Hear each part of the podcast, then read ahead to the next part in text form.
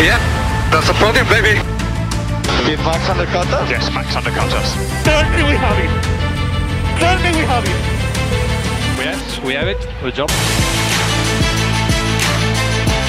טוב, תשמע, אה, בגדול אמרו לנו שאנחנו פה בחובות, ושכבר שנתיים לא פספסנו פרק, וכל מיני דברים כאלה, אז אני בראש החובות צריך להחזיר, וזה הזמן שלנו להחזיר חלק מהחובות האלה, רק עם תיקון קל. זה לא ששנתיים לא פספסנו פרק. אנחנו, שני, שנתיים לא פספסנו פרק זה נכון, אבל אנחנו פספסנו בקטר, בעקבות ה-7 באוקטובר כמובן. כן, כן, חד אז משמעית. אה, גם זה, קודם כל, שלום, עמית, מה קורה? אהלן אוריאל, מה איתך? אהלן, אז התחלנו, עלית, עלית קצת, עלית קצת. לא, התחלת רדום ועלית קצת. אה, תשמע, אין מה לעשות, שיש גשם בחוץ סוף סוף. מה, אפשר לעלות זה. מוריד אותך? לא, כן, מה- אותי זה, אני דווקא, אני דווקא אוהב את זה, לא יודע. זה זה אווירה שונה פשוט. זה כמו, תחשוב על זה כמו מרוץ גשום, מה יכול להיות רע בזה? אין- אלא אם. כן, דגל אדום יושבים בבית. בדיוק. זה, זה אני יכול להבין למה אתה לא אוהב את זה. טוב, פרק 57, אה, הגריד במתכונת חירום, נגיד ככה, אין לנו בעיה עם מגעים, עם הקטרים או משהו כזה, פשוט עניין של זמן, שמה לעשות, אין לנו, אז כאילו, גם הפרק הזה, כמו שאתם מבינים, יצא מתי שייצא, הוא איזשהו ניסיון שלנו להדביק את הקצב, וגם מעבר בשבילנו, זה יותר גם בשביל האחרים, שאנחנו יוצאים מנקודת הנחה שהם יקשיבו לזה קצת אחרי הזמן, שהם לא היו כל כך בלופ, שהם לא כל כך זה, אז אנחנו מנסים גם לסגור אתכם על, ה, על מה שפספסתם, לטוב, ב- לרע. גם במרוץ, וגם על המסלול, וגם מחוץ למסלול. וגם מחוץ למסלול, נכון, כן. גם המסביב. ו... כל הספייס. מה שנקרא, אה, גם הפעם זה יהיה פרק כפול, ואולי משם השם של... לא אולי, משם השם של הפרק הזה, אבו דאבל. והפרק הזה בעצם אנחנו ניגע גם ב... בעצם בצמד המרוצים האחרונים של העונה, בווגאס, אה, שדיברנו עליו מלא בפעם שעברה, על כל מה שחשבנו שיהיה, שיהיה כך וכך מעלות, יותר, פחות, מה המשמעות של מרוץ כל כך קר, כל הדברים האלו. וגם עם אה, ציפיות שונות. גם הציפיות, איך זה היה בפועל, גם קצת לדבר על וגאס. על כל ה... וגאס, יש הרבה על מה לדבר. יכולנו כן. לעשות פרק עליו לבד, שעתיים, אתה יודע, מיקרופון פתוח גם, אבל... אה, וכמובן אבו דאבי, אה, זאת אומרת, ככה לעשות לכם סדר בדברים. אנחנו נעשה את זה בצורה יחסית מתודית. נתחיל קצת עם עדכונים, קצת דברים מסביב, מחוץ למסלול, במסלול, דברים שנחמד כזה לדעת, דברים יותר כליליים. אחר כך נמשיך לווגאס, אה, נ- אה, קצת גם מאלף עד תו כזה, נסגור אתכם על הדברים, בדרך שלנו, אבו דאבי, פינות, ונגיד שלום ותודה עד הפעם הבאה שניפגש, אי שם, מתישהו, איכשהו. כאילו, אתה יודע, אנחנו נדבר על הפרק הבא שלנו, אבל אה, נכון לשעה זו, אנחנו לא יודעים בדיוק מתי הוא יהיה. אז אה, אנחנו נתגלגל לאט לאט. מקסימום, אתה יודע, כמו 2037 הקומבינה. כזה, כן. כמו- כמו... 2037, לקחת רחוק, זה אחרי כן, התקנות כן. כן, וביפר. זה הנינים של ורסטאפן כבר. סתם, לא הנינים, הב- הבנים, אבל כן. טוב, בסדר, אני מציע ש... בוא נצא לדרך כבר. בקיצור. נתחיל נראה לי בחדשות. סבבה, כן, אה, כמו שאמרנו, כן. בקליל, כן, לא זה. אז תכלס נראה לי לדעתי, כמו שכבר דיברנו במהלך הפרקים האחרונים, עשינו buildup מטורף לסדרה של בחריין GP. אז אה, חייבים להגיד שהיא יצאה, ואני לא יצא לי לראות אותה אישית, אני מאוד רוצה לראות אותה, אבל אה, אוריאל ראה אותה, ואפילו עשה איזו סקירה מעניינת בפייסבוק. אה, אבל אוריאל, בוא, פייסבוק, אינסטגרם, לא משנה, כן. אינסטגרם, טירופות. אני רוצה לשמוע, מה, מה אתה חושב על הסדרה? אז סבבה. אז למי שאיכשהו... מה זה איכשהו? למי שלא קרא את, ה... את הביקורת או דברים כאלה, וכאילו, בסוף הסדרה הזו היא ארבעה פרקים. בסדר גודל של שעה לפרק, לא מעבר לזה, לא חצה את השעה. אה, אני כן אגיד בקצרה מה חשבתי עליה, מה שאהבתי לגביה. קודם כל, היא מספרת את הסיפור של עונת 2009, סביב קבוצה מסוימת, ברון ג'י פי. מעבר לזה, אני לא רוצה להגיד, אני חושב שאתם צריכים לראות בעצמכם, זה יותר נחמד. אה, אבל מה שאהבתי בה, ו, ותרשו לי, אנחנו נעשה את ההשוואה דווקא ל-Drive to Survive, כי זה, מה לעשות, התוכן שהכי קרוב אלינו, וגם שהכי הרבה אנשים אה, מכירים אותו וצופים בו. אז כל דבר כרגע, כרגע יהיה בהשוואה אליה. אז בהשוואה ל-Drive to Survive, קודם כל האורך היא קצרה יותר, לדעתי זה יתרון. אה, אבל שוב, היא מספרת את הסיפור הזה בסך הכל בארבעה חלקים. לא, זה לא מרגיש קצר מדי, לא מרגיש שהם ויתרו שם איזה משהו, לא מרגיש שיש דברים שנפלו בעריכה, כאילו, כשאתה רואה את זה, אתה כן מרגיש שסיפרו לך את הסיפור מא' ועד ת', אתה מבין? לא, אתה לא מרגיש שכאילו שהם קיצרו, הם הגלו שם פינות. כן. היתרון הכי גדול של הסדרה, לדעתי, יכול להיות ש, שקהל מסוים אה, של אנשים, אני לא יודע מה, מה- אם זה קהל קטן או גדול כרגע, אבל יכול להיות שקהל אה, מסוים של אנשים יראו בזה דווקא בתור חיסרון, אני ראיתי בזה בתור יתרון. זה העניין הזה שהיא, בניגוד ל-Drive to Survive, היא לא מאכילה את הצופה בכפית.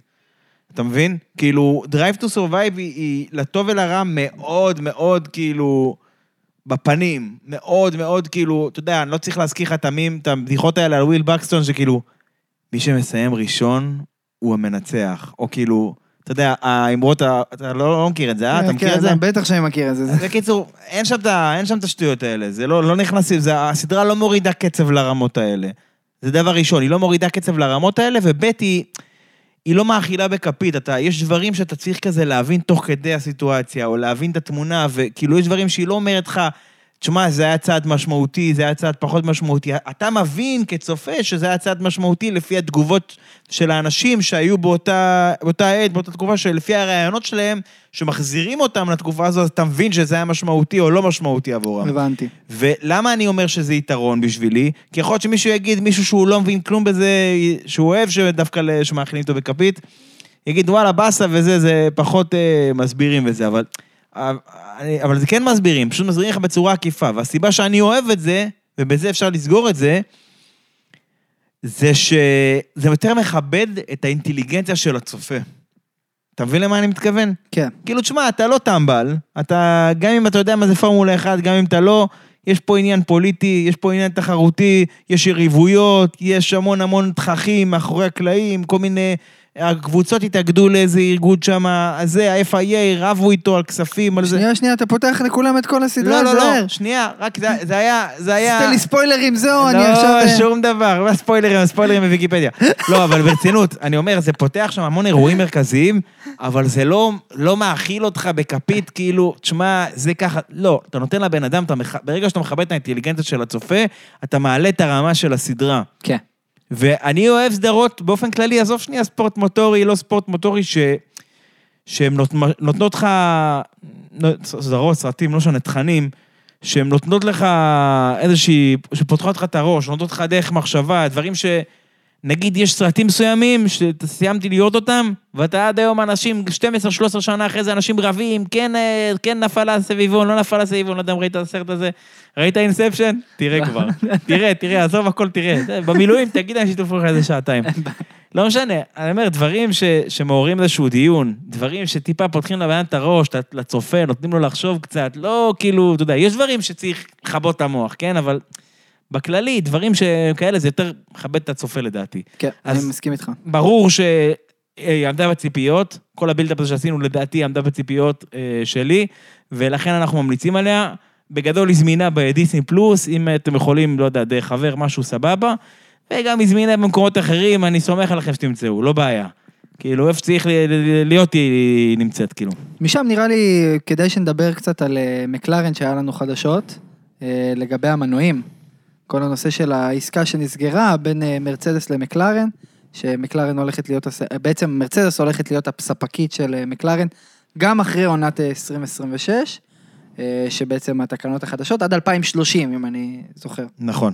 שזה- כן, זה, אירוע זה מאוד משמעותי. זה, כן. זה אירוע גדול, כי כדי לדבר על דבר כזה, אתה צריך אה, לדבר על עוד משהו במקביל. אתה אמרת, אתה הזכרת את התקנות החדשות, אנחנו נכ- ניכנס אליהן לא לעומק.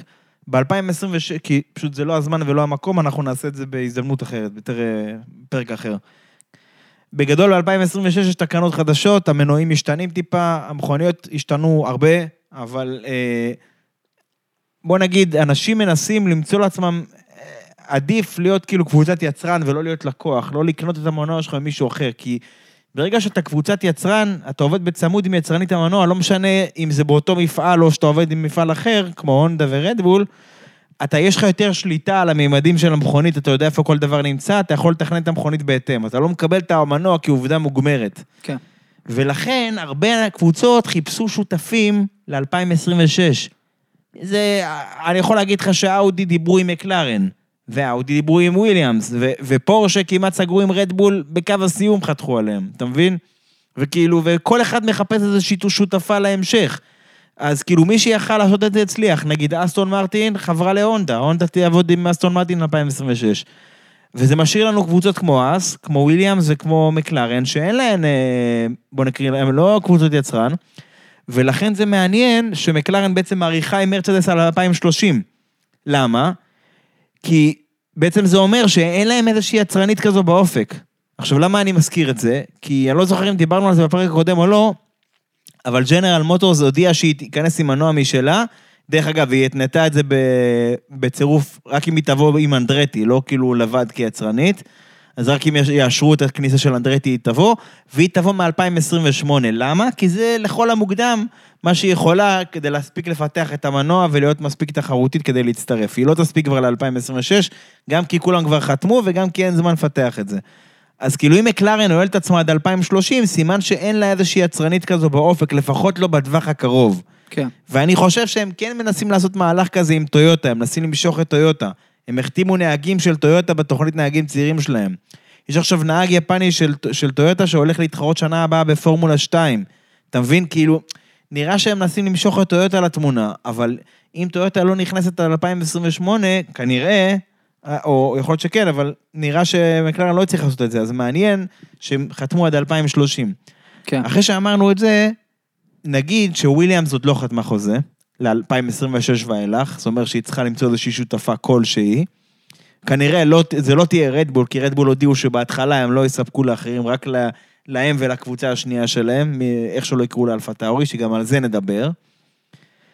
אה, וקבוצה, אה, וכן, אה, וויליאמס לא חתמה לחוזה והאס, אבל אז אתה יודע, לך תדע, אולי ימשיכו עם פרארי, קשה לדעת, כאילו, נראה מה יהיה איתם, כן? ויש לנו את קדילק. נכון, אבל קדילק, עוד פעם, קדילק זה, זה רק בהנחה שמאשרים את הכניסה של אנדרטי. הבנתי. כאילו, נגיד מאשרים את הכניסה של אנדרטי, שזה ביד של, של פורמולה 1 כרגע, כי ה-FIA כבר אישר, נגיד הם ייכנסו ב-25 או ב-26, לא יהיה להם מנוע משלהם, הם יצטרכו להיות לקוח כמה שנים, לכן הם יצטרכו לחתום הסכם עם אחד היצרניות שיסכימו לספק להן. אז עדיין זה אומר שכאילו, גם במקרה כזה, אז, אז כאילו עדיין יצטרכו להישאר לקוחות של מישהו. קשה לי לראות אותם מחליפים את פרארי, כי יש להם שיתוף פעולה טכנולוגי די מעמיק, אבל... אה, במשרדים. נכון. המשרד תכנון של אס יושב במרנלו, בבניין של פרארי, הוא ממודר לחלוטין, סליחה על הצבא לשנייה וחצי, ממודר לחלוטין, סגור לחלוטין, עובדים של פרארי לא יכולים להיכנס לשם. ברמת הכרטיס, ברמת ה... הכל נעול, רק עובדים של אס יכולים להיכנס, ולהפך, יותר מזה אני אגיד לך, הם לא יכולים לשבת לצהריים ביחד. וזה אנשים שפעם עבדו ביחד, כי זה המתכננים הישנים של פרארי, הם עברו לעבוד באס. איזה קטע. זה אנשים שמכירים, כן? אבל אסור להם לשבת אפילו לצהריים ביחד. זה ממודר לגמרי, המפעלים האלה. אה, סבבה, אבל בוא, בוא נתקדם. אה, עוד שאלה שאני בטוח שעכשיו ככה, אחרי שהעונה נגמרה והכל, שכולם שואלים את עצמם, מתי תעלה Drive to Survive? כי זה מה שמעניין את רוב, את הקהל הכי גדול של הסדרה הזו, מרגע שהעונה נגמרת, הדבר הכי שמעניין אותו. אז שוב, לא פרסמו תאריך, אבל אתה יודע, אנחנו, מניסיון העבר, אנחנו יכולים ל... ל, ל להצביע על איזשהו שבוע שכנראה זה יצא בו, וכנראה הסדרה תצא בו, ו... שמע, הייתי אומר בהערכה גסה, שבוע לפני בחריין. זה אומר שבוע אחרון של פברואר. כאילו בין מבחני קדם העונה למרוץ הראשון של העונה, הייתי מהמר במשבצת הזאת. למה? כי זה מה שהיה בשנים עברו. וזה הכי נוח להם לשחרר את זה אז, שכולם סביב המבחנים, ויש הייפ מטורף לעונה החדשה, אז הם... לעונה החדשה של הספורט, לא כן. של הסדרה, אז הם משחררים את הסדרה וכולם בהייפ של החיים שלהם כזה הולכים להשלים את העונה שעברה. קיצור, אנשים, 21 לפברואר עד 28, תחפשו את התאריך. אה. משהו כזה. תשמע, ברגע שזה יתפרסם, אנחנו נפרסם את זה, כן? ברור. שאלה, אבל בגדול כאילו זה... מי שרוצה לשים בקלנדר עכשיו. כן, אז תנעלו את השבוע הזה. כן, זה השבוע. סבבה. בינג' מטורף של Drive to Survive. כן. טוב, מכאן נראה לי, כדי שנדבר על פירלי, ל-2024, כי נסגר עוד משהו שבעצם אה, חייבים לדבר עליו, שהנושא של התרכובות. נכון, אז התרכובות שנה הבאה הם יהיו ללא שינוי. קצת בסוזוקה, במקסיקו, הם ניסו C- C2 אה, ניסיונית, C4 ניסיונית, ניסו כל מיני בעצם תרכובות ניסיוניות, שפחות התחממו, כל מיני דברים כאלו, אה, כי יש להם בעיה כזו. בגדול, זה לא צלח, זה לא סיפק את התוצאות האלה, הם נשארו עם אותן תרכובות ויבטלו את מה שנקרא C0, שהיא... לא לא השתמשו ב- העונה. נכון, לא השתמשו בה. בגדול זה היה C1 שנה שעברה, השנה הוציאו C1 שהיא ביניים, ה-C1 הזה פחות או יותר החליפה אותה, אז מוותרים על תרכובת אחת. אז עדיין, אז יהיה שנה הבאה מ-C1, תרכובת הכי קשה ל-C5 הכי רכה. לא נסבך אתכם מעבר לזה. כן, מתמטיקה לזה, לפרק אחר. נכון, לא, בדיוק, לא, לא נסבך אתכם מעבר לזה. עכשיו, מה שכן, דרך אגב, זה לא מבטיח שלא יהיו שינויים. כי פירלי כמו פירלי, כל שנה אה, היא קולטת שהעומסים גבוהים מדי, מציגה איזה תרכובת חדשה, השנה הם עשו את זה בסילברסטון, שנה שעברה הם עשו את זה, ב-2020 הם עשו את זה, ב-2021, אה, כדי שהם לא יעשו את זה, שינו את התקנות, כאילו, אין מצב שזה יישאר ככה גם כל העונה הבאה. ואולי זה גם מתקשר לווגאס בעונה הבאה, כן? אבל אני לא הייתי בונה על זה שהתרכובות האלה יישארו גם שנה הבאה כל, ה... כל הזמן אותו הדבר. הבנתי. אה, סבבה, זה זה. קצת אה, ניגע בעוד אה, שני דברים קצרים. דבר אחרון, אולי זה גם ביותר בעולמות הכלילים, בעולמות התוכן. אה, רשת CBS היא מתכננת לעשות בעצם סדרה שתבוסס על גונטר, אה, על גונטר שטיינר, המנהל של האס. לא, זה לא יהיה דוקומנטרי, זה יהיה סדרה כאילו סיטקום כזה, כמו איזה ברוקלין או משהו כזה, אתה מכיר? והדמות, זה סדרה כאילו, אתה יודע, אתה מכיר את הסיטקומים האלה כמו ברוקלין, שזה על מקום עבודה כזה? כן, זה כאילו קומדיית מצבים כזה על מקום עבודה, כן. וזה כאילו בעצם יהיה על כנראה על קבוצת מרוצים ועל דמות שהוא מנהל קבוצה שהיא דמות גונתרית כזו, שהיא מקללת כל הזמן ואומרת מה בא לה וזה. הוא פשוט יהיה סוג של מפיק חיצוני כזה, כן? אבל וואו. קיצור, הם רוצים לעשות תוכנית על, על, על מנהל קבוצה שהוא כזה דמות eccentric אה, כמוהו כזה. יש לך איזה דוגמאות ללקט, ל cast, אה, במקום גונתר? וואלה, אני לא, לא, לא בקיא ב... בעולמות האלה. לא, אה, כאילו, אני כן, אבל... אה, אני אוהב כל כך לקלל, והוא גם יש לו, והוא משום מה איטלקי, אבל מדבר אוסטרית כי הוא מרוב כזה, סתם לא, אני לא אחפש בדיוק אותו דבר. שמע בינוטו, הוא נראה לי גם... אה, לא, בינוטו, בינוטו עם הקול שלו, אמרתי לך, צריך לשים אותו ב... בפלייליסט של מפלים, אחי. אתה יודע, שרק יקריא לך דברים שם, אחי, אתה נרדם לחודשיים, זה קומה, אתה לא קם בחיים. איי. בינוטו, מה- זה ה- הגמד המרגיע, אחי. הוא לא גמד, הוא 300 מטר, אחי, אבל אתה יודע. כן. טוב, בסדר. אה, אה, טוב, אה, אני חושב שנתקדם. טוב, נראה לי מכאן בוא, בוא נדבר על וגאס, בעצם המרוץ הראשון שאנחנו רוצים לדבר עליו, שכמו כולנו, היה הייפ של שנתיים לפני כדי לה- להשיג את המרוץ הזה. עם מה, מה לא עשו? ה outfit הכינו, עשו לנו טיזרים, עשו לנו דברים, המרוץ הכי גדול, מלא דברים, המרוץ השלישי ב, ב, בעצם בסדרה של האמריקאים, ו, וסוף סוף הגענו לזה, אה, עם ה Sphere, שגם זה היה אירוע בפני עצמו. והגענו לזה, ואני חושב שכמו שתכננו, שיהיה איזה פיאסקו, סקנדל מסוים, אז אה, באמת זה קרה. אני, אני בדיעבד לא ראיתי את זה בזמן אמת, אז איך ראיתי את זה? פשוט מלא מלא מלא מימים על מכסה ביוב, אין לי מושג איך. הייתי במילואים, פתאום פתחתי את הפייסבוק, אני רואה מלא מימים על נכסי ביוב, זה הדבר היחיד.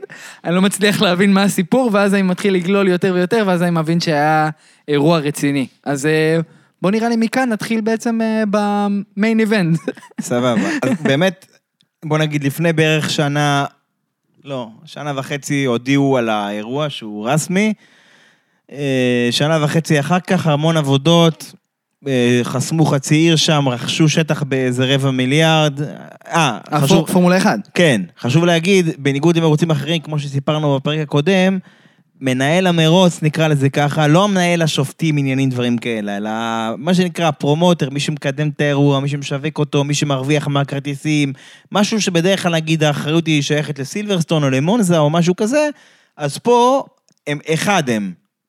גם פורמולה 1, גם מקדמת, גם מוכרת, גם זה, וגם כאילו הגוף כאילו שמנהל את האירוע. תבין, כאילו, זה אירוע ייחודי בקטע הזה. כן. הם לא רק שהם רכשו שם קרקע, הם השקיעו שם במבנה paddock שהוא יישאר, לא יפרקו אותו, הוא יהפוך דה פקטו למטה של, של הפורמולה 1 בארצות הברית. מניח שיעשו שם אירועים, קארטינגים, עניינים, בלאגנים, אבל זה, זה לגמרי המטה של ליברטי כאילו בארצות הברית, או כאילו. בהקשר של פורמולה, כן? אה, אחרי שאמרנו את כל זה, ואחרי כל האייפ, והטקס פתיחה שאתה תספר לי עליו אחר כך, אני מקווה, או שלא מקווה, ו- וכל הדברים, וכאילו קבלת פנים שמישהו נכנס והשם שלו מופיע, ו Blue Man Group באים אליו, ולהקה של אלוויסים באים אליו, וכל המגה cringe הזה, יצאנו לדרך. אה, אה, לא אמרת וויליאמס. אה, וויליאם, עזוב, וויליאם. ה- קיסר הקרינג' הזה. עכשיו, בקיצור... הוא הוציא שיר בשביל הדבר הזה. איזה... לא עזוב, עזוב, עזוב. ואני, אוקיי. בקיצור, אחרי כל, ה... אחרי כל הטהרם, אחרי כל הבלגן, יוצא, יוצא לדרך האימון, חמישי בלילה שעון וגאס, שישי אה, בבוקר מוקדם אצלנו בארץ. האימון הראשון מתחיל, תוך כמה דקות, דגל אדום, מתקפל האימון לגמרי. למה? להלן הסיבות אה, ש... שבגינן ראית 19 מימים על מכסה ביוב. אה, יש שם אה, כאילו פתחי ניקוז כאלה, מכסה ביוב, קרא לזה איך שאתה רוצה, לאורך ה Strip, לאורך הישורת הארוכה הזו של כמעט אה, שני קילומטרים, יש אה, בערך 30 מכסים כאלה, בין 30 ל-40, לא זוכר בדיוק את המספר, אבל זה בעשרות הבודדות. כן. נגיד, נגיד בין 30 ל-40 לצורך הדוגמה. ואחד מהם היה לו, יש כזה בטון כזה שמקיף את המכסה הזה, כמו כל מכסה ביוב, הבטון הזה כנראה נסדק, כשל, נשבר, מה שזה לא יקרה, מה, ש, מה שלא יהיה, והמכסה הזה אה, בעצם רופף, משתחרר ממקומו. אה, עכשיו, צריך להסביר את זה, ברור שמכונית פורמולה 1, אחת היכולות שלה זה לקחת פניות, זה כל הקטע של מכונית פורמולה- פורמולה 1 לעומת מכוניות מרוץ אחרות, כן. זה לקחת אה, פניות במהירות גבוהה, זה היכולת שלהן. מהירות גבוהה יותר אולי אני צריך להגיד, לעומת אה, מכוניות ספורט אחרות, מכוניות מרוץ אחרות. וזה פשוט תוצר ישיר של אותו עילוי, כמו עילוי שמייצר כלי טיס, רק בכיוון ההפוך, אותו כוח בכיוון ההפוך, אותה הצמדה. וברור ש... כאילו מי שלמד קצת פיזיקה בחיים יודע שיש את החוק השלישי, שזה פעולה ותגובה. כל כוח שאתה מפעיל על נקודה מסוימת, פועל כוח נגדי ב... באותה עוצמה, בהנחה והוא יכול לעשות את זה. אם לא, קורה איזשהו כשל, כל דבר. בגדול, פעולה ותגובה. לא צריך להסתבך. זה לא פיזיקה גרעינית. ו- וזה אומר בצורה פשוטה, שאם עכשיו נגיד יש ארבעה טון של דאונפורס על המכונית שלי, אז יש ארבעה טון שפועלים אה, על המסלול בנקודה הזו, ב, ה, בעצם אותו... בואו ננסה לפשט את זה עוד יותר. הוואקום שהמכונית מפעילה על המסלול, המסלול מנסה להחזיר לחזרה כוח ב, בעוצמה דומה. אם יש לנו מכסה ביוב כזה, גם אם הוא שוקל 100 קילו, והוא שוקל 100 קילו במקרים טובים, והוא רופף במקומו, ברור שכוח כזה יכול להרים אותו במקומו, אפילו להעיף אותו באוויר, נכון? כן. יפה. וזה בדיוק מה שקרה לנו. המכסה הזה משתחרר מרוב כל המכוניות שעברו עליו במהירות גבוהה, הוא אחד הנהגים כנראה משחרר אותו, אה, מן הסתם לא בכוונה. מה שקורה, אוקון פוגע בו עם המכונית, נגרם נזק משמעותי לשלדה, וסיינס פוגע בו. עכשיו, אצל, במקרה של אוקון הלך, הלכה השלדה, במקרה של סיינס זה פשוט פ, עבר מתחת לרצפה, ולפי לפי חלק מהעדויות, לא מטעם הקבוצה, אלא יותר כמו חבר פנימיים כזה, אומרים שזה עשה חור ב... שיכולת לראות את המסלול מתוך תא הנהג. אז תבין וואו. איזה חור זה עשה. שוב, זה לא... בוא שנייה, אם נדבר רגע במונחים צבאיים, הרצפה של המכונית שם היא לא, אין לה איזה מיגון של טנק. היא לא צריכה לעמוד ב... אין לה איזה 100 מילימטר אה, פלדה. בוא נגיד, זה לא, זה לא הכוונה. כן. יש שם רצפה להפך די דקה, סוללה, מנוע, ו- וכאילו מלפנים מהמושב, ודברים כאלה, והמכלל דלק ודברים כאלה. זה בערך הקונפיגורציה, כאילו, זה ה... זו, זו היה התצורה. אין שם איזה מיגון מטורף. אז אם יש איזשהו עצם של 100 קילו שקופץ ברמה כזאת והוא שובר את האזור הזה, אז ברור שיעשה חור ענקי. בקיצור, מפה לשם, נזק ענקי נגרם למכונית של סיינס, על המנוע שלו ולסוללה, שכמו שאמרתי, אה, נמצאת בתחתית של המכונית, כי היא כבדה, כי רוצים להוריד את אה, מרכז הכובד אה, באופן כללי. כמה בעצם מבחינת כסף מעריכים שהנזק הזה? אני אומר לך, בקלות, בקלות, כן. ואני, ואני, איך אומרים, אני קמצן בקטע הזה, לא, לא במובנים אחרים, אני לארג'. אם אני קמצן, מיליון וחצי דולר. הבנתי. אם אני קמצן, זה אומר כן. שתחשוב על כיוון שתיים יותר. יא. זה מה ש... זה, זה הייתה הערכה גסה של יום אה, שישי. כן? וואו. מיליון וחצי דולר. זה תבין מה זה... זה עכשיו, זה שטויות, כן? זה, כל רכיב שם עולה מיליונים, כן? אבל בעונה של הגבלת תקציב זה מכה של החיים. גם, תשמע, עוד פעם, גם במסגרת מגבלת התקציב, הם לוקחים בחשבון שיהיה תאונות, הם לוקחים בחשבון נזקים, הם מקצים חלקים בתקציב לנזקים. כן. אבל במרוץ, לפני, האחרון, לפני האחרון, לאכול נזק של מיליון וחצי דולר זה לא משהו שאתה רוצה. יכול להיות שהנהג שלך יתרסק, יכול להיות, אין בעיה, אבל כאילו... זה הדבר האחרון שאתה צריך. בטח לא שהמנועים על, על קצה גבול היכולת ואתה רק מת למשוך אותם כדי לא להחליף אותם, כדי לא לאכול עונש מיקום או משהו כזה. לענייננו, אה, בעצם מה שקרה לנו כאן בצורה פשוטה זה פורס מז'ור. זה כוח עליון. מה זה אומר? מגיע אלמנט חיצוני ופוגע במכונית ו- וגורם לנזק אה, בלתי הפיך. עכשיו, עזוב אותי, עזוב אותי, בוא, בוא נדבר שנייה רגע... אה, דרך אגב, לגבי התיעוד של האירוע הזה, אין תיעוד רשמי שלו. כל התיעודים זה תיעוד מהיציע, כל מיני אנשים שצילמו, והתיעוד הכי רשמי שמצאו, זה תיעוד של איזה מצלמת רחוב באיכות חרא. וואו. כאילו משהו כמו מצלמה כזאת, אתה יודע, שיש ב, של עיריות כזה ודברים, באיכות באמת זבל, כאילו, לא יודע, אולי, אולי בעצמאות הם הביאו טיילור סוויפט, נגמר להם התקציב או משהו, לא יודע מה, באמת, איכות גרועה, אבל רואים את האירוע בבירור. אבל והמצלמת onboard. Onboard, כן, כן. אבל onboard זה, זה כאילו, פחות רואים, כי הוא מהר אותו, הוא, הוא מרגיש איזה, שומעים את ה fuck, אבל לא רואים כאילו, הבנתי. לא כאילו, זה לא כזה, אתה רוצה לראות את זה מהצד, כדי לראות כן. את הגיצים, לראות את הדברים האלו. אה, עכשיו, עוד, עוד פעם, בואו נדבר שנייה, מה שאנחנו רוצים לדבר עכשיו זה על, על כל העניין, ש, ש, על האירוע שזה גרר. בגדול, תכף נדבר מה היה ההשלכות על המסלול, אבל מה שקרה באותו רגע זה פשוט, יש נזק, ברור שהנזק הזה נגרם מגורם חיצוני, לא מתוכנן, אני לא סתם חוזר על הדברים האלה בצורה כזאת, תכף אני אגיד לך למה. ונשאלת השאלה, מה שכל אחד שאל את עצמו באותו רגע, חבר'ה, מה, הוא יקבל על זה עונש מיקום? עכשיו, מתי אנחנו מקבלים עונש מיקום? דיברנו על זה פעם, ברגע שאתה עובר מכסה מסוימת של רכיבים במנוע, אתה מתחיל לקבל עונשי מיקום ולזנק מהסוף. וכמו שאנחנו יודעים, בסוף העונה, כולנו נמצאים על הגבול, ברגע שאתה עובר את הגבול הזה, אתה צריך לזנק מהסוף. אז נש... נשאלה השאלה הזאת, נזרקה השאלה הזו לאוויר. עכשיו אני אמרתי לעצמי, אין מצב. הם יבינו שזה פורס מז'ור, שזה כוח עליון, הם יגידו, חבר'ה, אתם יכולים להחליף את זה בלי זה. ואני גם אגיד לך יותר מזה, אתה יודע מה ההגדרה של ה-FIA לפורס מז'ור, לאירוע חיצוני? איך? אירוע לא צפוי, בלתי נמנע, אירוע חיצוני. זו ההגדרה, תרגמתי תרגום חופשי. הבנתי. תגיד לי שזה לא מגדיר את מה שקרה בדיוק. זה חד משמעית מה שקרה. יפה. מפה לשם, השופטים בדקו את העניין הזה, השופטים אמ- אמרו, פה אחד, אנחנו מודעים לזה שזה אירוע חיצוני. אם היינו יכולים, היינו נותנים את ההיתר הזה, נותנים את ההחרגה הזאת, אבל אנחנו לא יכולים. למה? כי בחוקים אין שום דבר שכתוב שמאפשר לנו לעשות החרגה כזאת. אתה מבין את האבסורד? וואו. אין שום דבר בחוקים שמאפשר לשופטים להחריג דבר כזה. אבל זה מוזר, אם, אם יש אפשרות לעשות תקנות אה, זמניות, אז איך אפשר לא להחריב חוקים? אז בדיוק, אז אני חושב ש...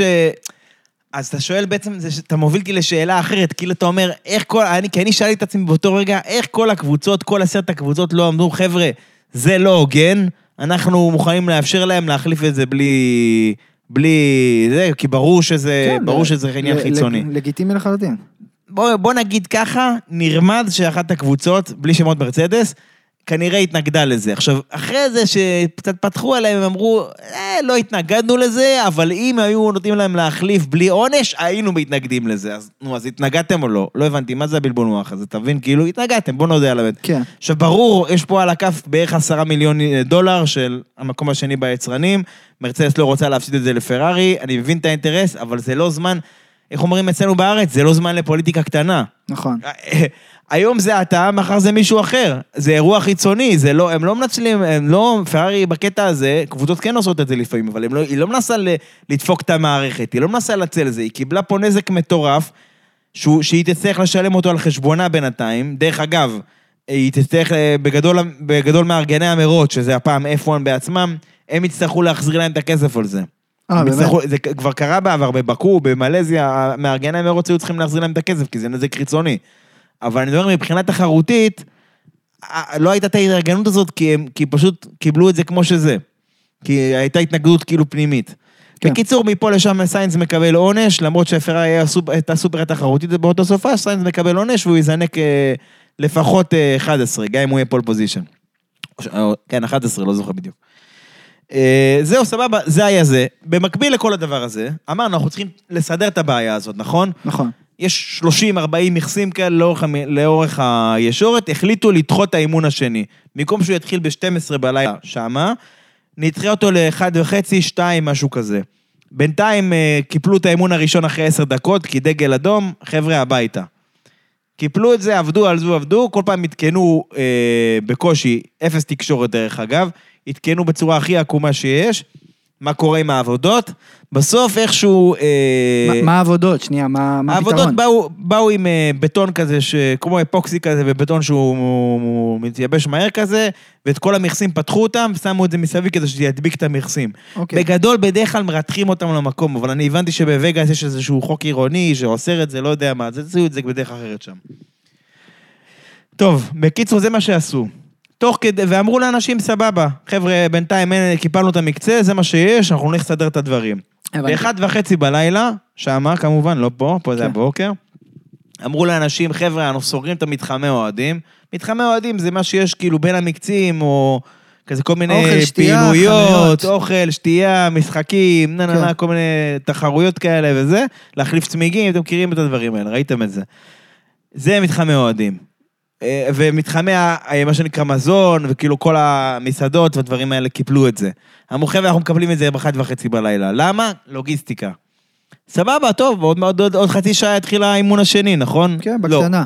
בקיצור, דחו את האימון בחצי שעה, התחיל בשתיים וחצי בלילה, אנשים באו לעלות ל- ליציעים, גירשו אותם ואיימו עליהם, ש... אתה יודע, שוטרים וכאלה. וואו, איזה הזיה זה. עניינים של, אה, אתה יודע, תצאו או שנפעל כן. נגדכם וזה. להגיע עד לווגאס, ואז שוטרים מפנים אותך בגלל שאתה רוצה... עכשיו זה גם בפאדוק, גם בכרטיסים האולטרה יקרים, לא רק יואו. ב- ב- ביציע של, של פשוטי העם וזה. פשוטי העם, אני אומר, זה כן. כרטיס יקר טילים. אבל, אבל הבנת את הכוונה. גירשו את כולם, בקיצור, את כל ה... עכשיו, מה הסיבה הרשמית? היא עניין של לוגיסטיקה. למה? הם לא יכלו להחזיק את המאבטחים יותר מדי שעות במשמרת, לא יכלו להחזיק את, כל הנהגי ההסעות, פחדו שהם יהיו עייפים, כי הם צריכים לעבוד אחרי זה עוד יומיים. כן. כל העניין של הדוכני אוכל, הם צריכים למלא אספקה מחדש, כל הדברים האלה. קיצור, הבנת, מהסיבה הזאתי, אנשים באו וקיפלו אותם הביתה באימון השני. קיפלו אותם, לא, לא יכולים להיכנס, קיימו את האימון השני ללא קהל, סבבה? וואו. וואו, איזה החלטה פסיכית. עכשיו, אה, אתה יודע, מן הסתם אנשים התעצבנו, שזה לגיטימי, בייחוד נסעת עד וגאס, לא יודע אם אתה גר בארצות הברית, לא גר בארצות הברית, שילמת על זה מלא, המלון עלה לך מלא. קיצור, לא, לא צחוק כל הסיפור הזה, ואתה, וקיבלת רק עשר דקות של FP1, לא נעים, לא קיבלת פורמולה 1 בכלל. בכלל, באותו יום, באותו יום חמישי. כן. ואז התחילו להגיע, אז התחילו להגיע כל מיני אה, תגובות וזה, כאילו אנשים כאילו אמרו, מה, זה פארסה, זה זה, ובצדק, מה, וואלה, שילמתם על זה, זה. ואז בא כאילו, תשמע, טוטו וולף, המנהל של מרצדס, בא וכאילו, הוא באיזשהו מקום הגן על, ה, על האירוע בצורה שהיא קצת מאכזבת אותי, כאילו, שאומר, הוא כאילו אמר שזה מגוחך, שאף אחד גם ככה לא צופה ב-FP1 באירופה, שכאילו, שצריך וואו. לתת קרדיט מי שארגן את המרוץ, שזה שטויות לגמרי, שיסדרו את זה וזה יתקדמו. ואני אומר, כאילו, מה? מה זה הוואטאבאוטיזם הדבילי הזה? מה זה קשור לאירופה? אנשים שילמו כרטיס, באו לפה, רוצים לראות אירוע, כאילו, אתה, אתה כאילו, מה, מה זה השטויות האלה? מה אתה לא... כאילו, הוא נשמע כמו איזה לוביסט, אתה מבין? כאילו כן. הוא מושקע באירוע בעצמו, כאילו, מה אתה, מה, מה יש לך? תגנו, אתה צריך לחשוב על האוהדים. הם, הם הפרנסה שלכם בסוף, בצורה עקיפה. לא, חד משמעית. בקיצור, כמו שאמרתי לך, אפס תקשורת. יום אחרי זה הם הוציאו איזושהי הצהרה, חבר'ה, אנחנו מצטערים, אבל תבינו, זה קורה במשחקים, בהופעות, קורה שיש ביטולים, קורה שיש פה, קורה שיש שם. יעני, לא לוקחים אחריות במילים אחרות. אבל ככה, כמחווה של רצון טוב, קחו 200 דולר שובר לחנות של וגאס, לחנות של הפורמולה 1 בווגאס. עכשיו, וזה גם רק למי שקנה כרטיס רק לחמישי. אני, מי שקנה כרטיס שלושה ימים, אכל אותה. איזה קטע. עכשיו, בוא, בוא נחשוב על זה שנייה וחצי. כר- 200 דולר זה נשמע הרבה כסף לחנות של וגאס. אם זו חנות פיזית, אז הדבר הכי מזלזל והכי מגעיל שיש. למה? כי זה גם לנסות להחזיר לעצמם רווחים, וב' זה החנות של המרוץ. זה בסופה של המרוץ, ברור שהיא תהיה מפורקת. מה, תבוא לשם, לא יישארו לך מידות לקפוצ'ונים, אתה תקנה מידה של ילדים, אחי, כאילו, מה... זה הכי מזלזל שיש, כאילו, זה... במצב כזה, כאילו, באמת, כאילו, מי... אני קראתי את ההצהרה הזו, אני אומר, בואנה, מי היועץ תקשורת שלכם? מי, מי יעשה לכם את השטות הזאת? במצב כזה אתם צריכים להגיד, חבר'ה, פדיחה שלנו, כל מי שזה, מקבלו את ה...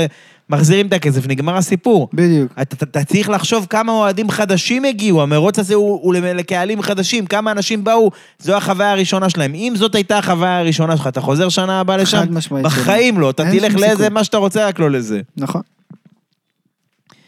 בקיצור, כמו שאמרתי, טוטו וולף, לוביסט, הם התנהלו בהתנהלות הביזיונית הזאת, וכל מיני אנשים, גם, גם אצלנו, כל מיני אנשים לא מבין מה הם מגנים עליהם. לא, זה כתוב בחוזה, זה זה.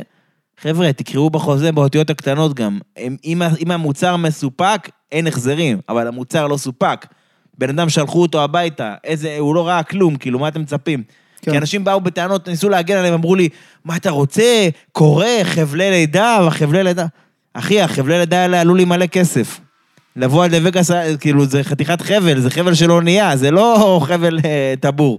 זה חבלי לידה של החיים, למה אני צריך לשלם על החבלי לידה שלהם? הם חברה מאורגנת, זה פורמולה 1. נכון. עכשיו, למה הדבר דומה, ואני חושב שבזה אפשר ל- לסגור את- את הסוגיה הזאת, שאתה קונה מוצר באינטרנט, באלי אקספרס, באמזון, בכל דבר כזה, ולא הביאו לך אותו כמו שצריך, או, ש, או שלא סיפקו לך אותו, או שסיפקו לך אותו עם נזק, או שזה, אתה לא מבקש ישר החזר? ברור שכן. או החזר, או לשלוח להם חזרה, או שישלחו לי עוד פעם, ישר אתה עושה את זה, למה? כי הם הפרו את החוזה ביניכם. נכון? אתה קונה מוצר, אתה רוצה לקבל את המוצר הזה, זה בדיוק אותו דבר כמו כרטיס למרוץ. ואנשים שמגנים עליהם, כאילו, מה אתה רוצה, מה אתה זה, אה, או שהם, או שהם כאילו נוח להם כי הם לא נפגעו בזה באופן אישי, אני גם לא נפגעתי מזה באופן אישי, אני פשוט מבין איך דברים, איך עסקים כאלה עובדים. או שנוח להם, או שהם חושבים כאילו בחשיבה כזו שהיא לא, לא חכמה במיוחד, סליחה שאני אומר את זה ככה. כי אני אומר, ש... כי ואני בטוח שאם זה היה קורה להם באופן אישי, הם היו הראשונים, הם היו מתקשרים, שולחים מיילים, יונות דואר, מה שצריך בשביל זה. קיצור, זה, זה, זה, זה. אני חושב שמרגע שהתגברנו על המכשול הזה, של יום חמישי, שזה היום הראשון של זה, הסופש כן התנהל בסדר, אבל זה כתם שאני חושב שהוא יפגע בהם בהמשך לקהלים החדשים שהם ניסו למשוך. כן, שמע, אני, אני חייב לה- להוסיף עוד משהו בנושא הזה של כל הסקנדל הפסיכי הזה, שגם בסבב אנחנו, זה קצת, אה, לא יודע, הוחשך בתקשורת, אבל היה פיזית עובד של, האפ, של, של הפורמולה 1, של הסבב, שבעקבות העבודות, באזור של, ה, של העבודות ב straight, ב, בישורת הארוכה, אה, נהרג בזמן העבודות בגלל כל המעמסה שהייתה. אז הוא לא עובד, כן, אז הוא קבלן, הוא לא עובד קב- שלהם, אבל כן. כן, אוקיי, מעניין. ו- ונהרג ב- בזמן העבודות, אף אחד לא דיבר על, ה- על הנושא הזה, שגם כאילו, אוקיי, בוא נוסיף לכל, ה- לכל הטררם הזה, בוא נכניס את הנושא הזה של, אה, אני לא יודע מה הולך שם מבחינת עובדים, ו- ו- ותכניס לזה שגם, יש עוד סיפור ש- ששמעתי במקרה בשבוע האחרון, ששני אנשים במיאמי, גם קשור למרוצים האמריקאים, במיאמי שני אנשים בזמן העבודות באיצטדיון, שגם שניהם נשרפו. נשרפו והיו צריכים לה- להתפנות לבית חולים. אז כן, אז, ו- אז כן, זה באמת אה, חבל שלא דיברו על זה, בטח אם אה, יש פה אבדות בנפש, כן? אז אתה, אתה מבין את הקטע הזה של, אוקיי, אנחנו מדברים על זה גם ברמה התקציבית, גם ברמה הכלכלית, אה, והעניין הזה של עוגמת נפש- מול האוהדים, אבל מה הולך כאן אה, שנייה מול, אה, מול האנשים ש, שעובדים פיזית, ב, או הקבלנים שעובדים עם... עם, וואי, זה, זה כאילו, זה מצער אחד. אותי לשמוע את זה, כי, כי זה מוביל אותי לכיוון שאני לא רוצה להיכנס אליו. וכל ה- כל הסיפור הזה של קאשי's קינג, וכאילו, כמו שאמרתי קודם על הקטע הזה של, חבר'ה, עשיתם פאשלה שלכם, קחו אחריות, תזעקו את מי שצריך, תתקדמו. ברור. עכשיו, אותו דבר, הבן אדם נהרג, כאילו, אתה יודע, תפצו, כאילו, זה, זה, זה א' ב' של, של, אתה יודע, של ארגונים גדולים היום, ו, וזה זה כל כך מצער לשמוע את זה, ואפרופו אתה אומר לי, הדבר הזה, זה אירוע די אקטואלי מלפני שנה, כל העניין של העבודות למונדיאל, כמה אנשים, כמה עובדים שעבדו על האיצטדיונים האלה בשביל חודש אה, טורניר, כמה אנשים מתו שם ולא אכפת להם בכלל, אבל זה כי זה המדינה הזו שזכויות אדם זה מילה גסה שם, כן? אבל כן. עיקר של החוזה לעשר שנים, אבל שוב, cash is king. אז אותו דבר, זה כאילו... למה אני אומר את הביטוי הדפוק הזה עוד פעם של cash is king? כי מרגיש כאילו, על פי ההתנהלות, שזה מה שחשוב. כי אם כשאתה עושה פאשלה, אתה לא בא ואומר, אני עשיתי את הפאשלה הזו, סבבה, קחו, קחו, את ה... קחו פיצוי, מה שנקרא, בוא נתקדם, ואתה שולח אנשים, לא, בוא תקנה קפוצ'ון, כי... מה זה 200 דולר? נו, בחייאת רבאק, 200 דולר בחנות של פורמולה 1, מה אתה קונה בזה? לא, לא. אתה, אתה קונה בזה גרביים של לאטיפי, ו... ואתה חייב להם כסף חודשיים אחר כך. זה לא כסף, נו, תעשה לי טובה. אני, אני זה, זה מסכים. כאילו, אתה כאילו מנסה עוד להחזיר לעצמך רווחים, זה גישה כזאת מסריחה, אתה אומר לעצמך כאילו, באמת, אה, שכחתי להגיד את הדובדבן שבקצפת על כל זה. חבר'ה, זה אמריקאים, הם לא פראיירים בקטע הזה. יש כבר תביעה ייצוגית, 30, בשם, בשמם של 30, אה, 30 אלף איש, 35 אלף איש, על הקטע הזה. ויתבעו אותם, ואני חושב שהם לא יוותרו להם על הדבר כן, הזה. כן, חד אז משמעית. כאילו, בת- תבין שאם אתה לא פועל נכון ופועל מהר ומכבה את השריפה הזו שהיא... שהיא עוד קטנה מה שנקרא, אז היא גדלה למשהו הרבה יותר גדול. וזה... תעזוב, תסתכל קודם על, ה, על העניין הזה שזה הלקוח שלך. אתה לא, אתה לא מאכזב לקוח, זה, זה אומר שאיך זה נראה בפנים, ואיך הדברים, אה, הבירוקרטיה והנהלים עובדים מבפנים, שזה בטח גרוע. אם אתה מנסה להגיע ללקוח חדש ולהיות שהוא יהיה לקוח קבוע ולהשאיר אותו. חד כי משמעית. עכשיו הוא, איך, איך קראת לזה פעם? אה, אובר? לא זוכר קראת לי לזה פעם. שאמרת שיש כאילו אנשים שהם כזה, רק נגיד עוקבים אחרי הזה, אבל הם עוד לא עוקבים אחריך פיזית, אה. ברשתות. אני לא, לא זוכר. אתה יודע למה אני מתכוון? כן. כאילו נגיד עכשיו אה, ב- באינסטגרם או בזה, שיש אנשים שצופים בסטורי, אבל לא באמת עוקבים אחרי העמוד, כאילו, כי הם עוד לא השתכנעו עד הסוף, הם על הגדר כזה. נכון. אז אותו דבר, הבן אדם כבר קנית אותו, שכנעת אותו לקנות כבר כרטיס למרוץ, זה החוויה שהוא מקבל, הוא לא חוזר בחיים. חד משמעית. אה, אני אתן לך עוד אה, משהו אחד על קאש איז קינג, שעלה בסופש, ואת האמת זה גם צייר אותי. יש מקום אחד בישור, בישורת הארוכה, שיש שם גשר. הגשר הזה, הוא, יש לו אה, חלונות שקופים. הוא מוביל- אה, הם אטמו את זה. ש- אה, בדיוק. אז מה שהיה בעצם, אותו גשר יש לו חלונות שקופים, והוא מוביל לקניון. עכשיו זה, הגשר עצמו, אתה, משם אתה יכול להסתכל בחינם, כמובן, כי זה כניסה לקניון, אתה יכול לראות את המכוניות עוברות. ה-FIA, בדיוק מה שאמרת, הפורמולה 1 בעצם הוציאו אה, הנחיה, אה, עכשיו תשמע מה ההנחיה, בגלל, אוקיי, תנאים, אוקיי, אתה מוכן? תנאים שצריכים את ביטחון הנהגים והאירוע, חייבים לאטום את החלונות טוב, השקופים. בסדר, שמעתי. מפחדים שמישהו יזרוק איזה חזיז, יעני, אבל זה לא... אבל, זה. אבל, לא, אבל זה סגור לגמרי, זה אטום. ברור לי, אני ראיתי את התמונות, הם חסמו שם דברים בכל מיני יוטות וכל מיני יר- יריות כאלה באזורים הכי לא קשורים, רק שבטעות לא תראה בחינם. דרך אגב, יש איזשהו יעד שהם עוד לא עשו את זה שם, כי זה לא ארגון שלהם, זה ארגון פרטי. אני לא רוצה להגיד בדיוק איזה זה, כדי לא להרוס לבן אדם שהולך לראות את זה כל שנה, כי הוא השנה מצא דרך לראות את זה בחינם. פשוט תחשבו מרוץ לילה, מרוץ רחוב במדינה אסיאתית. השאיר אתכם במתח. בלי שמות, בלי שמות, ממש יהיה לכם קשה לדעת מה זה. חברים, אין שמות. כן, סתם, לא, לא, זה קל מאוד. אבל שם אפשר לראות בחינם, אם תצא, יש איזו גבעה אחת שם, ת- תבררו איתו, הוא יגיד לכם בדיוק איפה. טוב, נראה לי מפה, אחרי שדיברנו כל כך הרבה על מה הוביל אותנו למרוץ, בואו נדבר על המרוץ עצמו. לגמרי. הגיע הזמן. אז דבר ראשון, אנחנו מגיעים ופרארין דווקא נראים חזקים במהלך האימונים, וזה באופן מפתיע. ובמהלך, ה- אמ, תכלס האימונים עצמם, היה לנו את הנושא הזה גם של החול אבק שהיה על המסלול עצמו, כי לא היה סבבים קודמים. לא, נכון, גם לא היה סדרות תומכות, וגם כאילו היה קור, אולי לא חמש מעלות, אבל היה את ה-14-15 מעלות, ומה שיפה בווגאס, זה שבדרך כלל, דרך אגב, העניין של פרארי לא היה כל כך היה מפתיע, כי זה היה מסלול די מונזאי כזה, במהות שלו, והם היו מאוד חזקים שם, וזה כאילו, זה דווקא היה מתבקש. לא יודע אם עד כדי כך חזקים, אבל די חזקים. אמ, בוא נגיד את זה ככה, העניין עם וגאס לעומת מסלולים אחרים, בדרך כלל במסלולים אחרים, יש הפרש טמפרטורות די גדול בין טמפרטורת המסלול לטמפרטורת הסביבה. כאילו גם אם יש נגיד, לא יודע מה, 20 מעלות בחוץ, זה המסלול בדרך כלל הרבה יותר חם, כי בגלל כל האנרגיה שעוברת בו ופולט אחר כך את החום- הזה החוצה, הוא הרבה יותר חם. אבל בווגאס, הטמפרטורות האלה, הדלתא ביניהם הייתה קטנה מאוד, היא הייתה יחסית צמודה. וזה, היו לזה, היו לזה המון המון השפעות, על, גם על הנושא של הצמיגים, אה, גם על העניין של האחיזה שהיא יחסית נמוכה, כמו שאמרת, גם כי זה המסלול כי הוא נסלל הרגע, ב' כי אין סדרות תומכות, אז אין עוד מכוניות שסוללות גומי על קו המרוץ. אז האחיזה נמוכה, אז האחיזה נמוכה משני טעמים. מזג אוויר ותנאי התחלה. כאילו מסלול חדש ושאין בו פעילות מעבר לפורמולה 1. וכמו שכבר הסברנו פה ברבע שעה 20 דקות האחרונות, לא הייתה בו פעילות נקודה, כי האימון הראשון בוטל אחרי 10 דקות והשני, אמנם האריכו אותו ל-90 דקות, אבל בגדול כאילו זה היה מוגבל יחסית. כן. אז עם התנאים האלה הגענו ל... בעצם למרוץ. בדירוג הוא היה יחסית משעמם, יחסית רגוע, עם הפתעה אחת ויחידה שהיא מקלרן, שבעצם עפו במקצה הראשון. הם, אה, איך אומרים, תרצו את זה לעניין של ה... כמו שאמרתי שפרארי חזקים כי זה מונזה, הם לקחו את זה גם למקומות האלה. יש המון, המון פניות איטיות, המון אה, ישורות, זה בדיוק איך אומרים, נקודות התורפה של המכונית הזאת, היא... של מקלרן. היא חיה טוב בפניות מהירות, היא חיה טוב בפניות בינוניות, 180 כאלה, 180 מעלות הכוונה, דברים כאלו, סילברסטונים, היא חיה ונושמת ופורחת בפניות האלה. בדברים היותר איטיים היא פחות איתנו. ואתה יודע מה, אני אגיד לך יותר מזה, שזה מעניין, שגורמים בקבוצה כבר הגיבו על הקטע הזה, ש...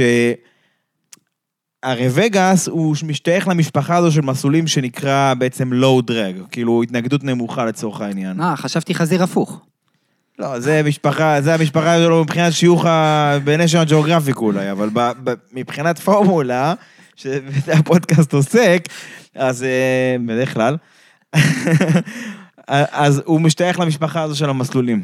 עכשיו, איכשהו תקרא לזה, אולי זה בגלל החיבה של הסבב הזה למסלולי רחוב, אולי זה, זה יכול להיות הרבה דברים, אז זה אספלט חדש, או ארמוני שורות, שזה גם עניין שה, שהמתכנן של הסבב הזה אוהב לעשות משום מה. אז המסלולים האלה הם כבר לא ייחודיים כל כך. אם פעם היה לך רק את מונזה, ואולי בקו במידה מסוימת, כאילו כבר, כבר יש כבר שלושה ארבעה כאלה בעונה. כן. אז כאילו, גורמים בקבוצה במקלרן כבר מכירים בזה, וכבר אומרים, תשמע, השנה הבאה אנחנו חייבים לתכנן את המכונית שלנו שתתאים גם לדברים האלה. כאילו, מה שפעם היה כזה, טוב, כנף מיוחדת למונזה נסתדר, עכשיו זה כבר כאילו חייב להתחשב גם בתנאים כאלה, כי אתה רואה כמה זה מהותי.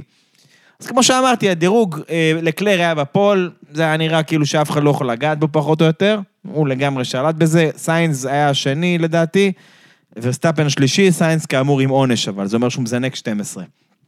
אה, המילטון הלך לו גרוע, ומקלרן הלך להם גרוע. זה כאילו ככה גולת הכותרת של, ה, של כל הדירוג. עכשיו, המרוץ עצמו, לקלר מזנק מה pole, אנחנו יוצאים לדרך. פנייה ראשונה, אה, סוג של ורסטאפן ולקלר רבים על הפנייה, ורסטאפן דוחק את אה, לקלר החוצה. עכשיו, בוא, אני רוצה שכן נתעכב על העניין הזה, לא על העניין של זכויות, כי אנחנו יודעים מה החוקים של הקרב.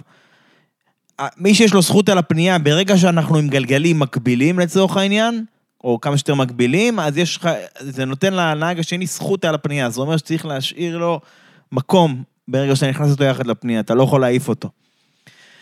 אה, עכשיו, עוד פעם, אם אני כאילו, אתה יודע, אני מסתכן פה בלהישמע כמו איזה תקליט שבור, אבל אולי בגלל שאנחנו כבר כל כך הרבה פעמים אומרים את זה, אז הגיע הזמן שיפנימו את זה. לא שמישהו מקשיב, כן? זה לא שאנחנו מעבירים להם את המסר, אבל אני אומר באופן כללי, אולי כאילו זה מצביע על איזושהי בעיה יסודית. כן.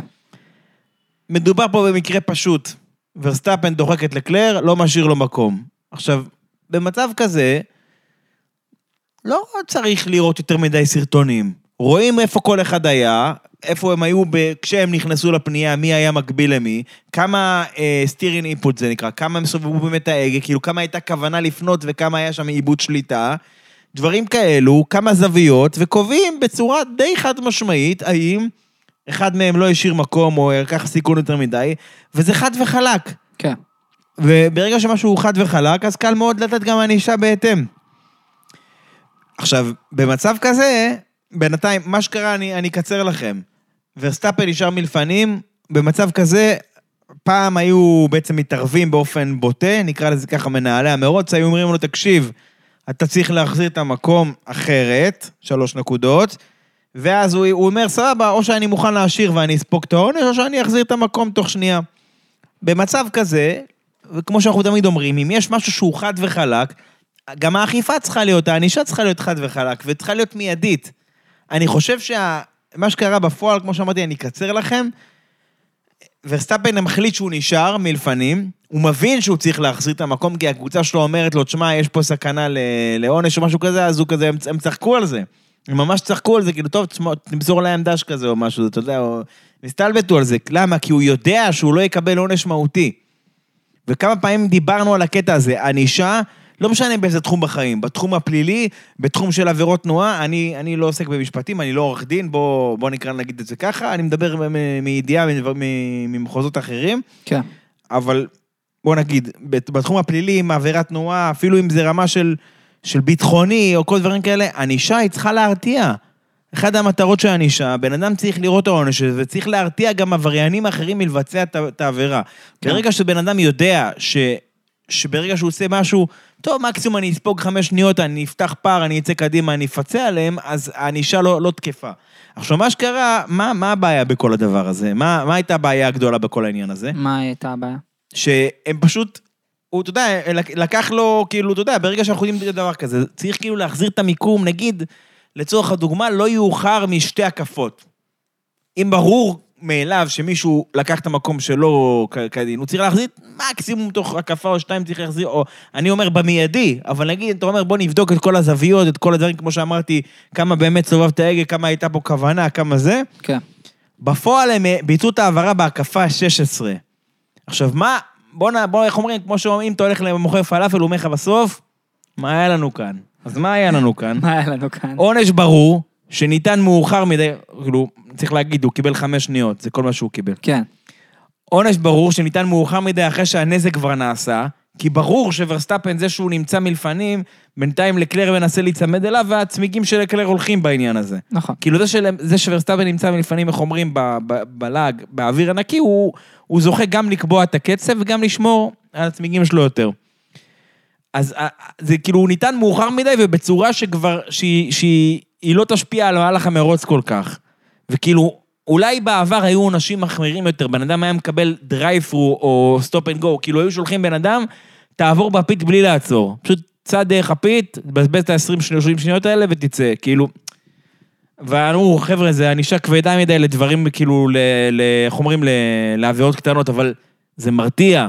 בן נכון. אדם יודע שאם הוא עובר בפית, אז הוא, הוא משלם את המחיר, הוא לא יגיד, סבבה, אני אשאר מלפנים, מקסימום נקבל איזה חמש שניות. עכשיו, צריך להוסיף פה עוד משהו, זה לא, חל, זה לא צריך להיות חלק מהשיקולים של השופטים, אבל אני אומר לך עכשיו מבחינה תחרותית. במרוץ אחר, מקס רואה את זה, טס לאופק בקצב שלו כי הוא יותר מהיר מאחרים, ומפצה על, ה- על, ה- על, ה- על ההפרש, ייסע הפרש של 6-7 שניות מלקלר, ונגמר הסיפור. כן. עונש, לא עונש, הכל טוב. במקרה שלנו, אה, פרארי ולקלר היו מספיק תחרותיים בסטינט הראשון, על המדיום, שהם התחילו כולם על המדיום, היו אפילו תחרותיים מאוד, אפשר להגיד ככה, ולכן הוא גם הצליח להישאר צמוד לברסטאפן. ובמקרה הזה, אני חושב, בפירוש, שאם היו מחליפים ביניהם את המקומות בתחילת המרוץ, אני אומר, או, ש- או שתחליף ולא תקבל עונש, או שתשאר ותקבל עונש חמור, מה שנקרא. כן. אם היו מחליפים ביניהם, אני חושב שזה היה משפיע על, על תוצאת המרוץ. כן, זה הרבה הרבה דברים. גם ה- זה שה- שפרארי יש לה הרבה יותר אופציות לשחק עם האסטרטגיות. וגם אה, זה היה יכול לשנות את, ה, את המשחק. ב- עכשיו, זה לא קשור, זה לא קשור, כי אנשים יגידו, טוב, אה, כמו שמישהו אמר לי השבוע, אתה לא אוהב את מקס, כאילו זה ג'יי דייט. אחי, אני לא צריך לאהוב מישהו, מה אתה, מה, הכל טוב אתכם? כאילו, מה, טוב, מה יש עובר לי- עליכם? יש לי משהו להגיד על זה. נו. אה, בוא, בוא ניקח בדירוג את האירוע של מקס ואוקון. אתה חושב וואי, שזה... זה מפגר. הנה, או- עוד אירוע קלאסי שאמור חייב הם להיגמר. חייבים להיענש. חייב להעניש. בגדול, אה, אוקון אה, עוקף את מקס, מקס עוקף את אוקון, שניהם עשו משהו, מה זה מסוכן, ומה זה מטופש, כאילו... ב flying lap, לא כן, סתם. כן, כן, כן, זה מה זה מטופש היה, באמת, זה כאילו, בדיוק בשביל זה צריך לתת לאנשים, או אנשים שכאילו, אנשים יפתחו עיניים, כאילו, אתה יודע, עכשיו, אתה יודע מה, יאללה, סבבה, בוא נדלג על התקרית הזאת. אז אני רק רוצה להתייחס למה שאמרתי קודם. זה לא קשור לאהבה או שנאה של קבוצה או נהג אחר, אין לי שנאה או אהבה, כאילו, מה עובר עליכם? תגידו, מי שכותב דבר כזה, אתם עוקבים אחרי מה שעושים פה בשנים האחרונות, בפודקאסט ובפוסטים, שומרים על אובייקטיביות, זה מה שיפה. כן. אנחנו מדברים נטו אובייקטיבי, אנחנו לא מדברים מאיזושהי, אין לי איזושהי זיקה מסוימת, ואז אני פרו, לא יודע מה, פרו אסטון יותר, ו, ונגד אה, לקלר, לא, אין פה עניין כזה, אנחנו מדברים עובדתית. בקיצור, בקיצורם של דברים, אם דברים היו נעשים כמו שצריך, בן אדם היה יודע שהוא מקבל עונש משמעותי, הוא לא עושה את זה. כי עכשיו שהוא, שאתה עושה דבר כזה, אז שנה הבאה, במרוץ בבחריין, אם לקלר ב pole ורסטאפן שני, ורסטאפן עושה בדיוק את אותו הדבר. בסדר, אם המכונית שלו תהיה תחרותית גם באותה מידה, עוד יותר. כן. זה ייתן לו drive לעשות את זה. לא, משם בוא, בוא נדבר שנייה על, אה, על הנושא של פרז, כי זה עלה הרבה, כי בעצם, בוא ניתן את את הסקירה, לקלר מצליח אה, אחרי שבעצם הוא, הוא עושה את את העצירה הראשונה, הוא יוצא מאחורי, מאחורי מקס ובעצם אה, לפני פרז, ופרז מצליח לעקוף אותו. אבל אחרי זה לקלר מצליח גם לעקוף אותו חזרה, כן. למרות שמדובר ברדבול. אוקיי, אני שם את מה, הוא, הכוכבית. מה זה אותו? הוא עקף שלוש פעמים את רדבול במרוץ הזה. פעם ראשונה את מקס לפני העצירות, כי מקס היה צריך לעצור קודם, כי השחיקה שלו הייתה יותר גבוהה, ותכף נגיד גם למה. פעם שנייה את פרז, ופעם שלישית עוד פעם את מקס, לדעתי. סליחה, עוד את- פעם את. פרז. עוד פעם את פרז. בהקפה האחרונה, מהלך אדיר. כן. אבל בלי קשר לזה, אה, אוקיי, סליחה, תמשיך. על, זה, אני רוצה לדבר, ששנייה, כאילו, איך יכול להיות שלקלר יכל לעשות את זה, ומה, על מה, בעצם גם דיברו על הנושא הזה של פרז עם ההבדלי setup שהיו למקס, אז אני רוצה שנייה שנפתח את זה ונדבר. אה, אוקיי, אז אם אנחנו מדברים על הבדלי setup, אני רוצה שניגע בשתי קבוצות, שזה טיפה, הפרק טיפה סובב סביבם, שזה פרארי ורדבול. אה, בעצם, מסלול חדש, יש לך מעט מאוד אה, מידע, או, או לצורך העניין, המידע היחיד שיש לך זה מה שאספת בסימולטור. עם זה אתה בא, עם זה, זה נקודת ההתחלה שלך, עם כמה setup ים שאתה רוצה לנסות. ביום שישי, סליחה, חמישי, אצלם, ביום, ביום הראשון למעשה של הסופש, שתי, שתי הקבוצות הלכו עם, על מה שנקרא הצמדה בינונית, משהו יותר בקו, ספא, דברים כאלה.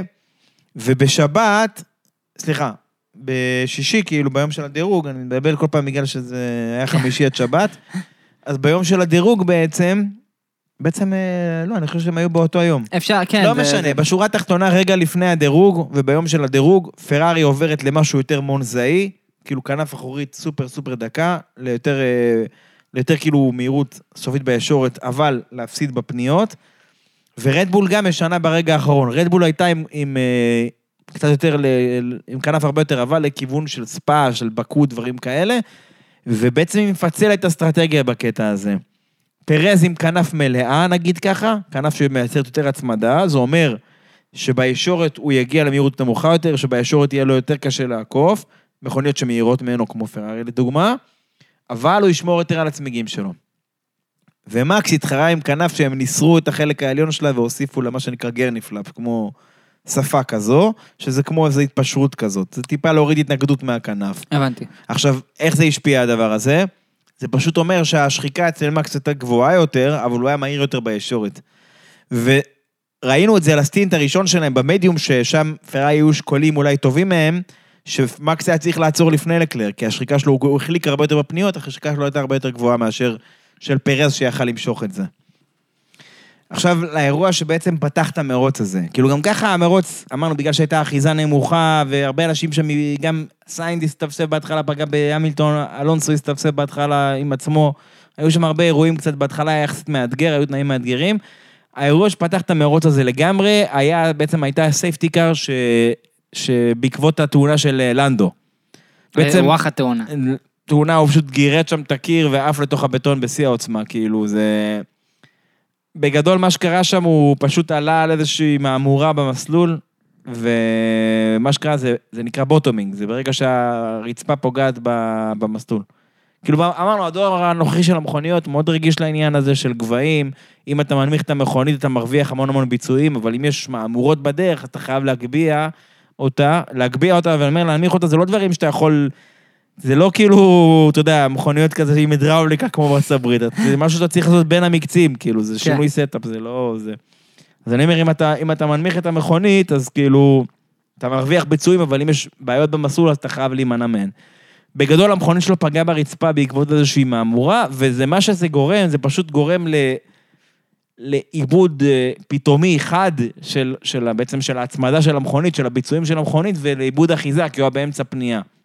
או ישורת, סליחה, באמצע הישורת הוא היה. במהירות גבוהה, כן. הוא מאבד שליטה לרגע, הוא לא לעשות עם זה שום דבר, פשוט, איך אומרים, נוסע, נכנס בקיר, זה מוביל ל safety car, ה safety car הזו באה בתזמון מושלם לרדבול, ולתזמון גרוע לפרארי עם לקלר, הם היו, לא יכלו לעצור במסגרת ה safety car, ולכן מקס וצ'קו באו עם צמיגים קצת יותר חדשים לקראת הסוף, ובגדול, הם נלחמים עם אה, לקלר, הם אה, בעצם, אה, מקס מצליח לעקוף את, בהתחלה פרז מוביל, לקלר מצליח, איכשהו, הקרב בין שלושתם מתפתח, מקס מצליח לעקוף את, את שניהם, ונשאר בעצם מלפנים. המעבר להארד עבד הרבה יותר טוב לרדבול מאשר המדיום שבתחילת המרוץ. משום מה ההארד עבד להם פעימה יותר טוב, אפילו זה אפשר למקס לפתוח איזה שתי עשיריות להקפה לקלר. בגדול לקלר היה שלישי, צ'קו היה שני ו... ומקס היה ראשון, לקלר איכשהו מצליח לחזור על צ'קו, ובהקפה האחרונה של המרוץ, באיזה שתיים שלוש פניות לפני הסוף, הוא יוצא. למהלך האחרון ועוקף את צ'קו למקום השני בפודיום, וזה היה כאילו סיום, אתה יודע, לפנים. פעם שנייה, גם אחרי ברזיל, צ'קו מאבד מיקום בפעם, ב... ב... ברגעים האחרונים המסכמים של המרוץ. שמע, מטורף. אבל זה עדיין סופש טוב שלו. כן. למרות זאת. כן. כאילו, אתה יודע, אנשים כאילו קוטלים אותו על זה, אבל למרות זאת, זה גם זה וגם אבו דאבי במידה מסוימת, זה עדיין סופשים טובים שלו יחסית. שוב, ביחס לנפילה שהייתה לו העונה, כאילו, ברוב העונה, אז כאילו, איך אומרים צעד בכיוון הנכון. חד משמעית. אה, טוב, בוא... כאילו, אני חושב שקצת דיברנו עליו, אולי, אולי לא במונחים הכי חיוביים, אבל זה לא היה בזה, אבל... אני רוצה לדבר על, על ורסטאפן, כי הוא, הביקורת שהוא השמיע על וגאס, הוא היה מאוד, ביקורת מאוד קולנית, מאוד נוקבת אה, לכל הסופה, שהיה לו איזה ציטוט אחד שציטטו אותו איזה 17 אלף פעם, שזה 99 אחוז שואו, ואחוז אה, מרוצי, ו, ומונאקו זה ליגת האלופות, אה, וגאס זה קונפ- קונפדרציות, או איזה national league, או איזה ליגה ד' בעולם, אני לא יודע, משהו כזה. אתה יודע, הוא פתח על המרוץ בלי סוף, ברמה שכבר אמרו לו, תרגיע, כאילו, שמע, אחי, אתה... אה, בכל זאת, זה אירוע, לא רק שאתה, שאנחנו פה מתארחים פה, אז זה גם האירוע שלנו. כאילו, אתה פותח על הספורט, אחי, תרגיע, כאילו. לא, וזה, או שהוא גם אמר על ה... אם זה היה קורה, על האוהדים שזה, אם היו ממציאים לי 200 דולר, הייתי מפרק את המקום, כאילו, כל מיני דברים כאלה, אתה יודע, פתח עליהם יופי. כן. ובסוף הוא מנצח במרוץ, והוא, אתה יודע, עם החליפת אלוויס הזו שנתנו להם אה, סרבלים בעצ- בעיצוב של אלוויס, שר ויבה לס וגאס, וזה כאילו... מה? כן, מה, בדיוק. סליחה, מה זה אמור היה, מה, מה זה אמור להיות, כאילו, מה? אתה לא יכול לפתוח עליהם יומיים וחצי ברמה שאתה, שכאילו, סטפנו דופק לך מרפקים, אחי, בארוחות צהריים, ואתה כאילו, בסוף ויבה לס וגאס, כאילו, איפה העמוד שדרה שלך? באמת, אתה אמור להיות זה שאומר מה בא לו, לא אכפת לי, לא זה, כאילו... אתה לא יכול אה, לבוא לפתוח עליהם ברמה הזו ולהתקפל אחרי שנייה. כן, זה קצת היה מוזר. תבוא, תגיד, שמע, טעיתי, וואלה, היה מרוץ טוב, היה זה, אני מתנצל, היה סבבה. אני לא אומר שהוא צריך להתחנף אליהם, כן? אני לא ברור. בקטע הזה, אני, אני גם לא בקטע של...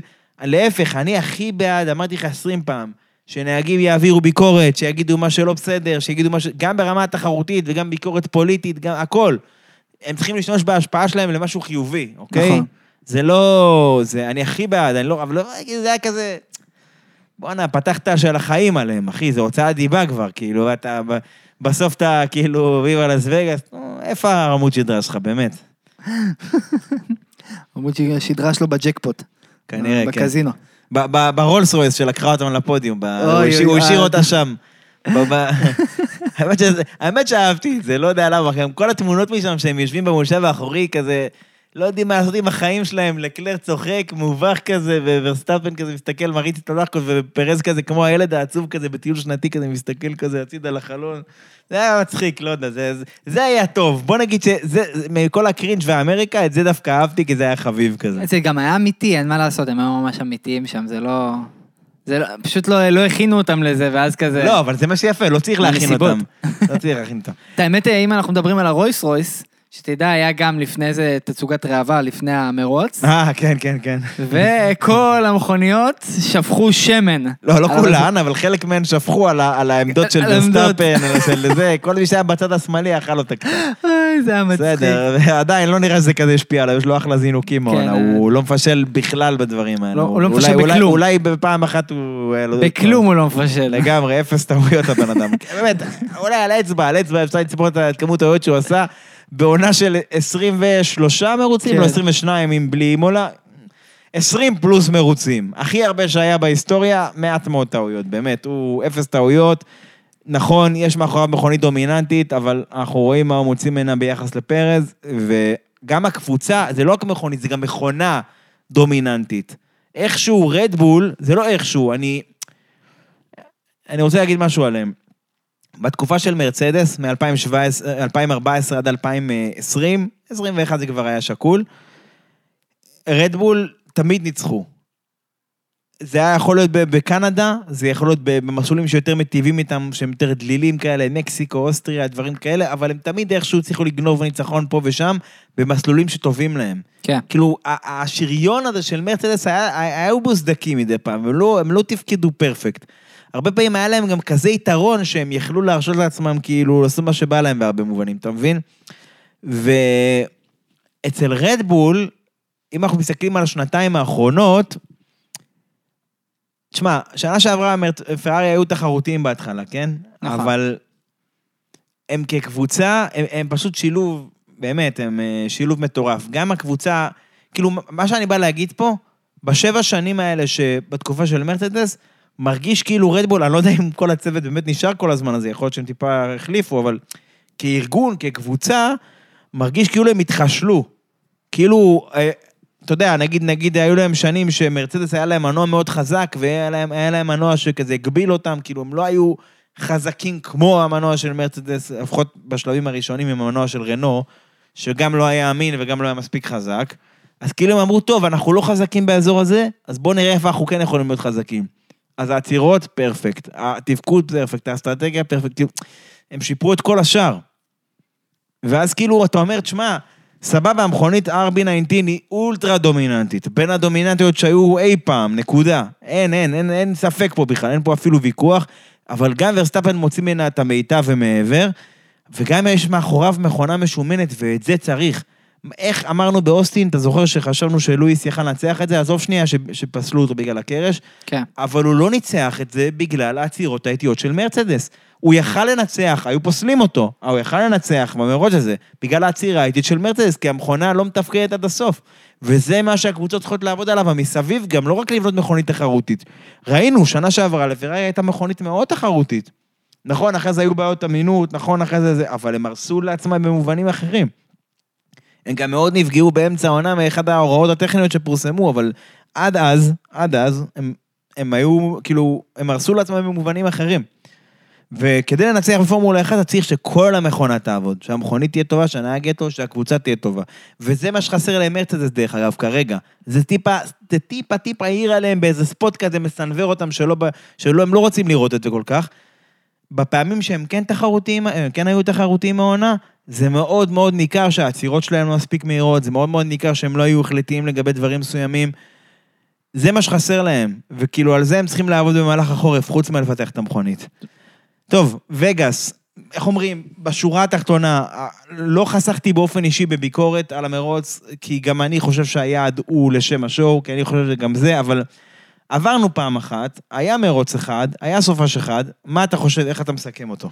שמע, מבחינתי באנו עם הרבה ציפיות נמוכות, וכשאתה מגיע עם הרבה ציפיות נמוכות ואז מקבל אה, עקיפות, ואתה מקבל אה, חוסר, חוסר אה, שרידות כזה, לא, יכולת לא הכי חזקה של, מרצ, של רדבול, ואז אתה אומר וואלה, מה זה הדבר הזה? 99 עקיפות, רדבול לא חזקה, פרארי כמעט, פרארי ב- בפודיום מקום שני על, ה, על השנייה האחרונה, ה, לא דיברנו בכלל על הפנייה האחרונה, שמשדרים אותה דרך העמדת שידור הזה, מגיעים כאילו המכוניות טסות... אה, כן, כן, כן. כמו- זה- כמו ו- איזה- לשם שינוי, בדרך כלל הזוויות שלהם לא ממחישות את המהירות כזה טוב. כן. זה- וזה נכון מה שאתה אמרת, כי אפילו באבו דאבי, שזה מסלול שכבר 15 שנה עושים אותו, אפילו שם יש שם זוויות שראיתי שאנשים צילמו מהמסלול או מהצד, צלמים כאלה פרטיים, ממחישות המהירות פי 100 יותר טוב ממה שאתה רואה בטלוויזיה. ופה זו הייתה זווית קטלנית, אתה צודק. אז, אז מבחינתי אני חושב שהמרוץ הזה עלה על הציפיות בצורה אחרת. גם, מבחינתי גם הפנייה 13, שהיא לא פנייה, היא חלק מהישורת, אבל זה אייקוני, רואים את כל האורות, כל הניאונים של לס וגאס והמכוניות טסות שם. מבחינתי זה, זה דברים אייקונים של כל מרוץ, אז אם אני חושב על דברים ש, שהיו פה, היה כאן אחלה של מרוץ.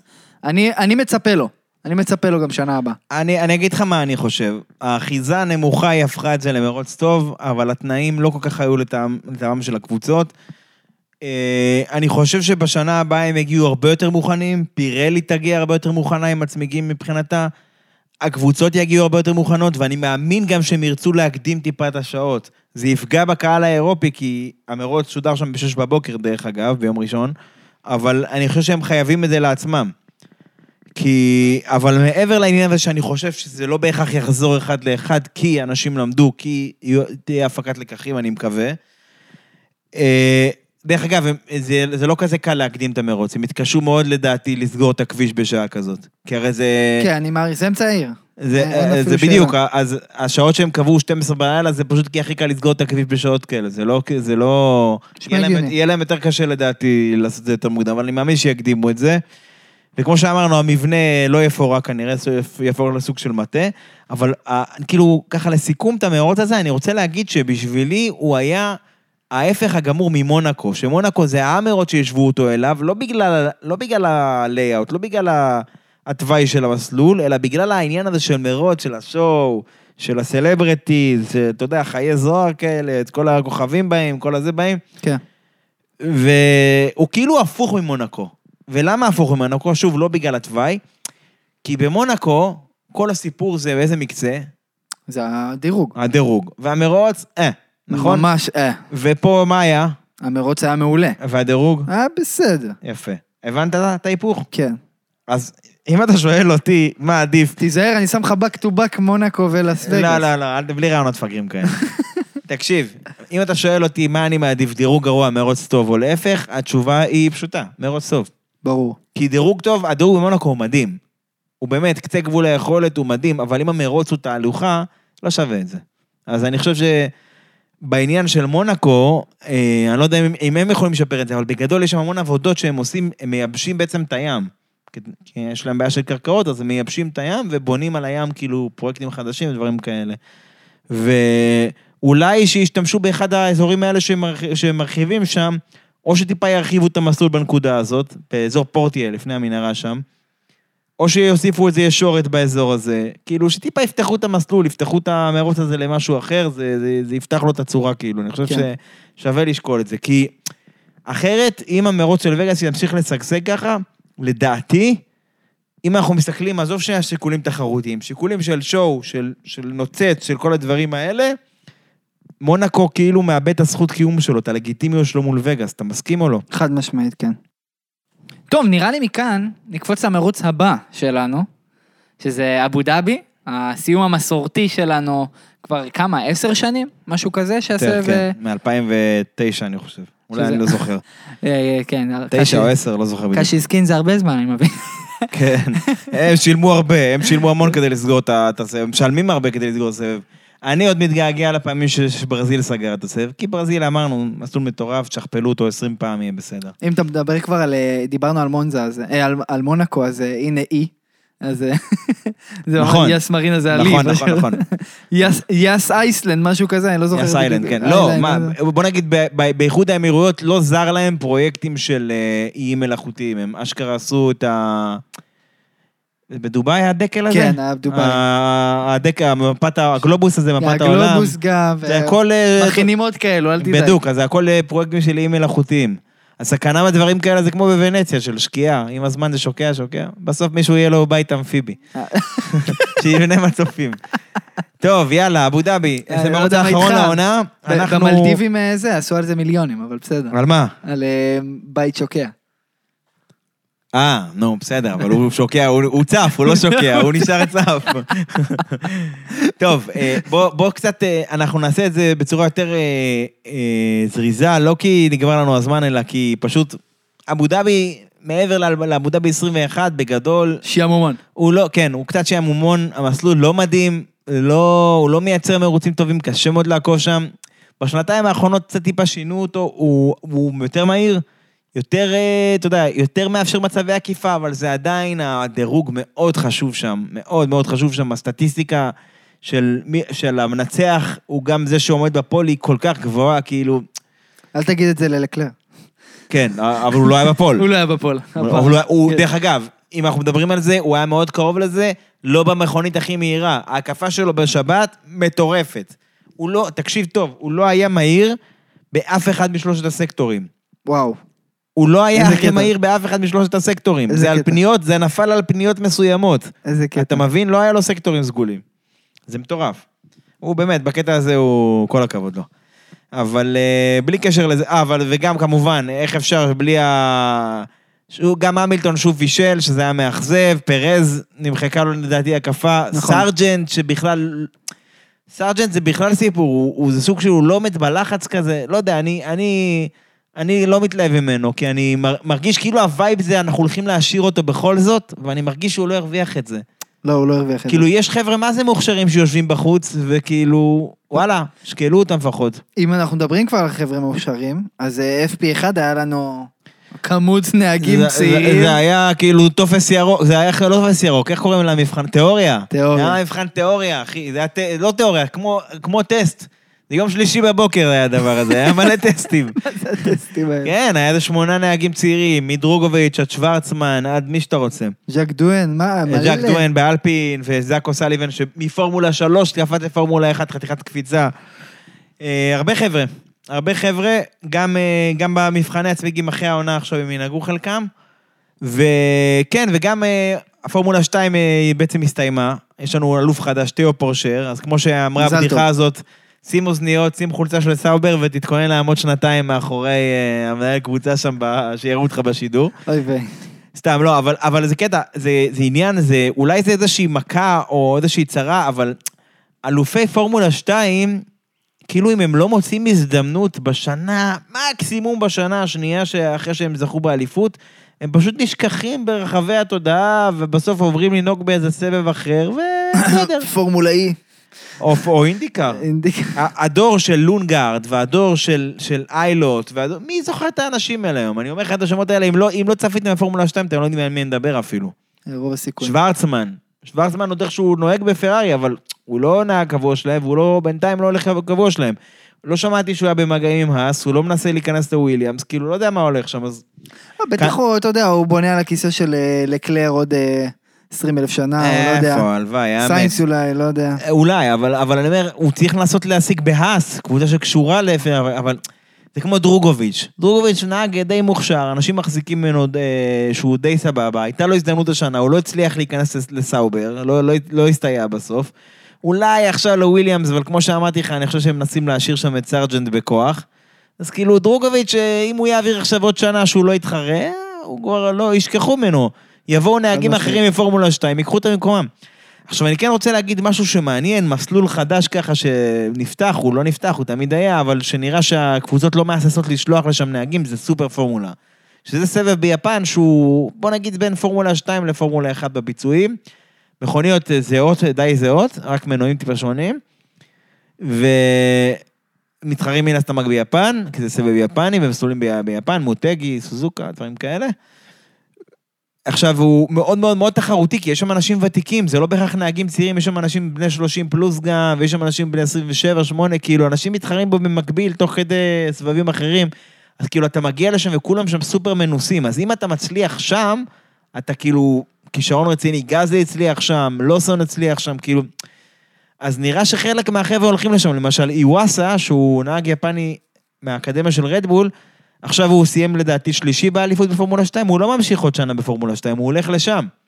ותיאו פורשר, שהוא הוא מהאקדמיה של סאבר, והוא אשכרה זכה עכשיו באליפות בפורמולה 2, גם הוא לא יודע מה הוא יעשה שנה הבאה, וגם הוא אמר שהוא שוקל ללכת לשם. אז כאילו מעניין שזה נהיה אפיק כזה שיכול אולי לספק תעסוקה לאותם אה, נהגים שלנסות להישאר בתמונה, לנסות להוכיח את עצמם. כי כל זמן שאין לנו עוד קבוצה בסבב שיכולה לקלוט את אותם נהגים, אז אנחנו באיזושהי בעיה תמידית כזאת. כן. כאילו, גם כמו פרדי- פרדיק וסטי, שנתן אחלה עונה בפורמולה 2, הוא מהאקדמיה של מרצדס. אם הוא לא מצליח עכשיו להשתחל במקום סארג'נט, שנה הבאה יש איזה נהג של מרצדס שהוא הולך להיות מטורף, בוא נגיד ככה, אני חושב שישכחו ממנו תוך שנייה. והוא הוא אמר, הוא לא מתכנן להישאר בפורמולה 2, גם הוא. הוא סיים את שלו, סיימתי שני, תודה להתראות, הולך לעשות משהו אחר, אתה מבין? אין לו מה עכשיו להתחרות עם החבר'ה עוד פעם. בעיה, בקיצור.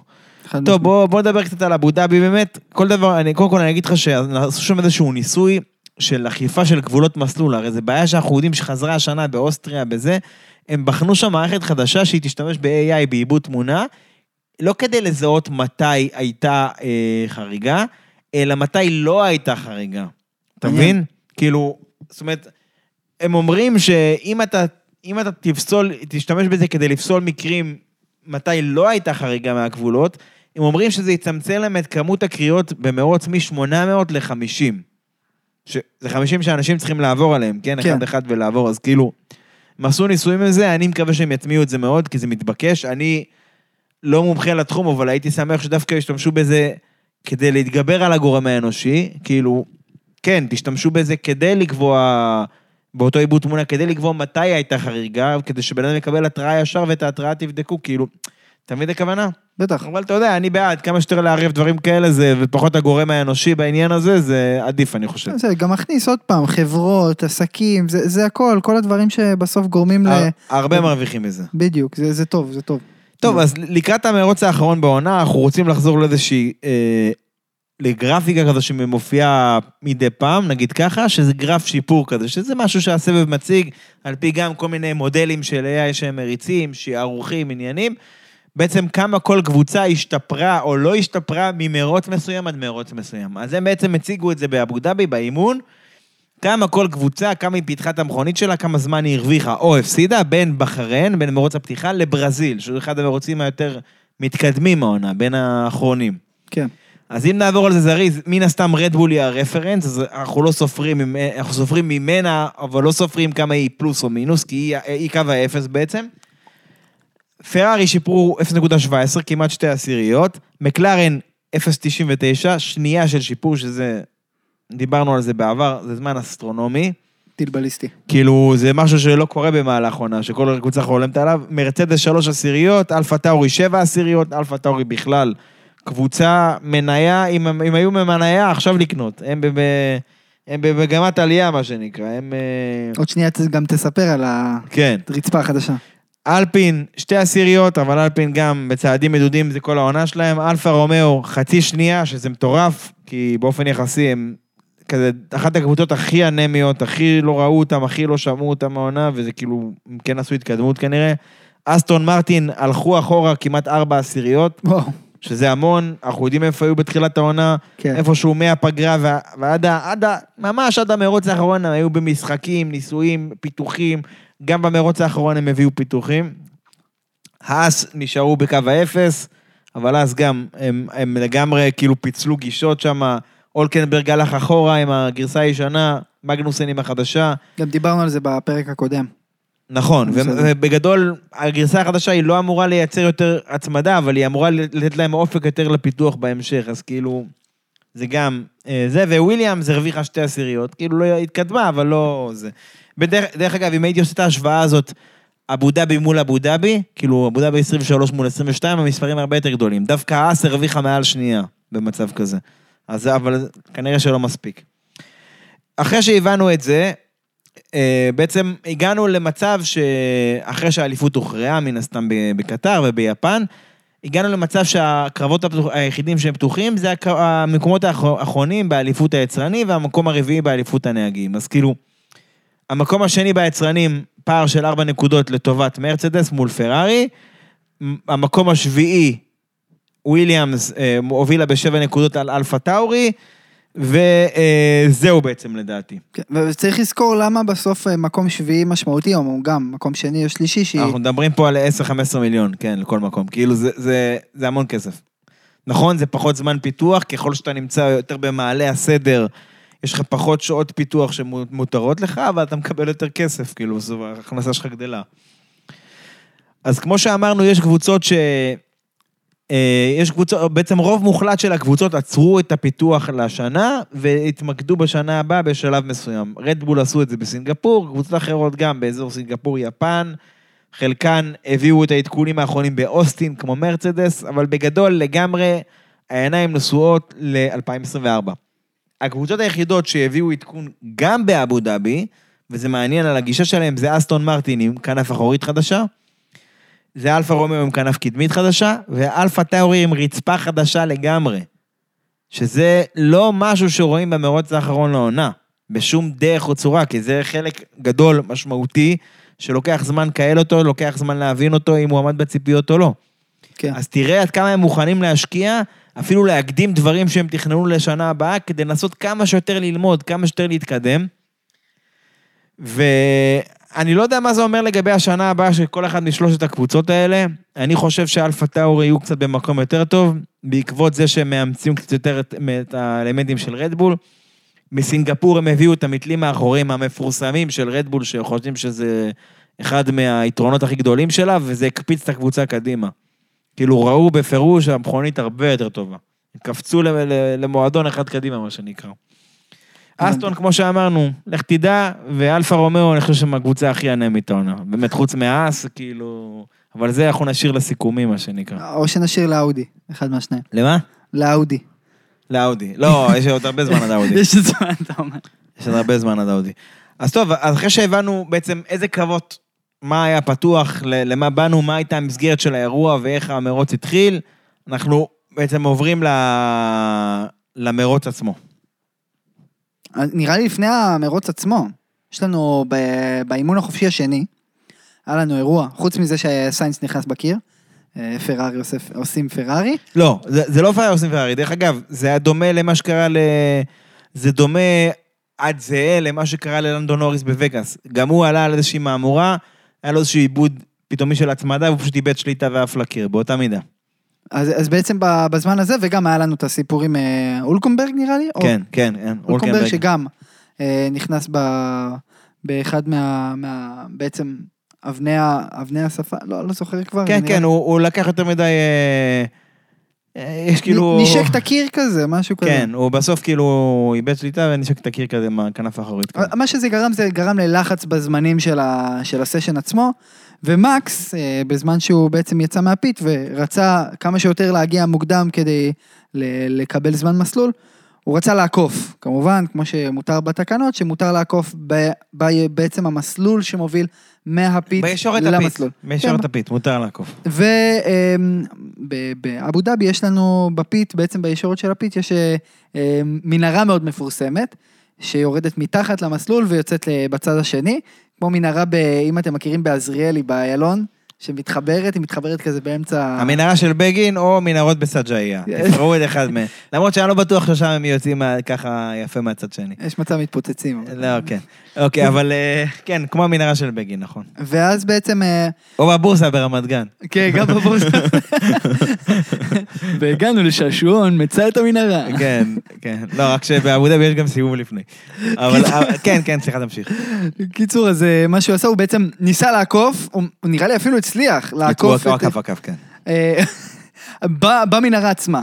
כן. עכשיו, זה מהלך, מבחינתי זה מהלך סופר סופר לא בטוח וממש לא זהיר, כי מה שקורה אם אתה נתקע במנהרה, אתה גורם למצב שאתה יכול להיתקע ו... והמסלול, יכול- ה- ה- אתה המכונית חוסם את יכולה להיות, המסלול, נקודה. כן, המכונית יכולה להיות באוויר ברמה כזאת. זה- כן, אז זהו, זה מהלך מפגר. בוא שנייה, אני, כאילו, היה על זה קצת ויכוחים, היה על זה קצת דיונים. אני כן רוצה להגיד שיצאה הוראת שעה, אמרו חבר'ה זה אסור, אחרי שזה קרה חבר'ה זה אסור, זה לא קורה יותר, נגמר הסיפור. אבל היו המון ויכוחים על זה אחרי שזה קרה. האם זה מותר, האם זה אסור, האם מקס היה צריך להיענש על זה, לא היה צריך להיענש על זה. אז בואו נפתח את זה. אני רוצה להגיד, מותר זה מותר. מכירים את המושג כשר אבל מסריח? זה מה שזה. עכשיו, אני אסביר למה. כי גם על זה היו המון המון ויכוחים. אמרו לי, מה, זה לא מסוכן, זה כן מסוכן, זה לא... אמרו שזה לא מסוכן, בקיצור, ברור שזה מסוכן. שני אנשים, במקרה הזה נהגי מרוצים, רוצים שניהם להיכנס לתעלת דקה, למנהרה צרה, שמצד ימין יש לך אה, מדרכה כזו, שהמדרכה הזו היא, היא סוג של מלגזה. ברגע שמישהו יידחק וטיפה יעלה עליה, היא תרים אותו באוויר. הוא יתהפך ככה על הצד, או שיתהפך על הנהג שלידו. או שיישאר הפוך ככה ומישהו ייכנס בו מאחורה, יזיז אותו כמו שהוא הפוך. לא צריך לה- להריץ לכם עוד 20 אלף תרחישים. זה במקרה הכי גרוע. במקרה הפחות אה, טוב, הוא פשוט ייכנס באיזה מישהו, הם יעשו תאונה, ו- וזו תאונה הכי טיפשית שבעולם. אז כאילו, בגדול מותר לעקוף בישורת של הפיט, ובברזיל אפילו הוציאו, שימו לב, רק בברזיל, זו הייתה הוראת שעה לברזיל, יש להיצמד לשמאל, צריך לאפשר לאנשים לעקוף מימין מי שרוצה. אבל זה היה לברזיל, מותר לעקוף, מותר לעשות את זה, אבל צריך להפעיל שיקול דעת, ובעניין הזה זה הייתה לא פחות מבריונות, זה היה מטופש.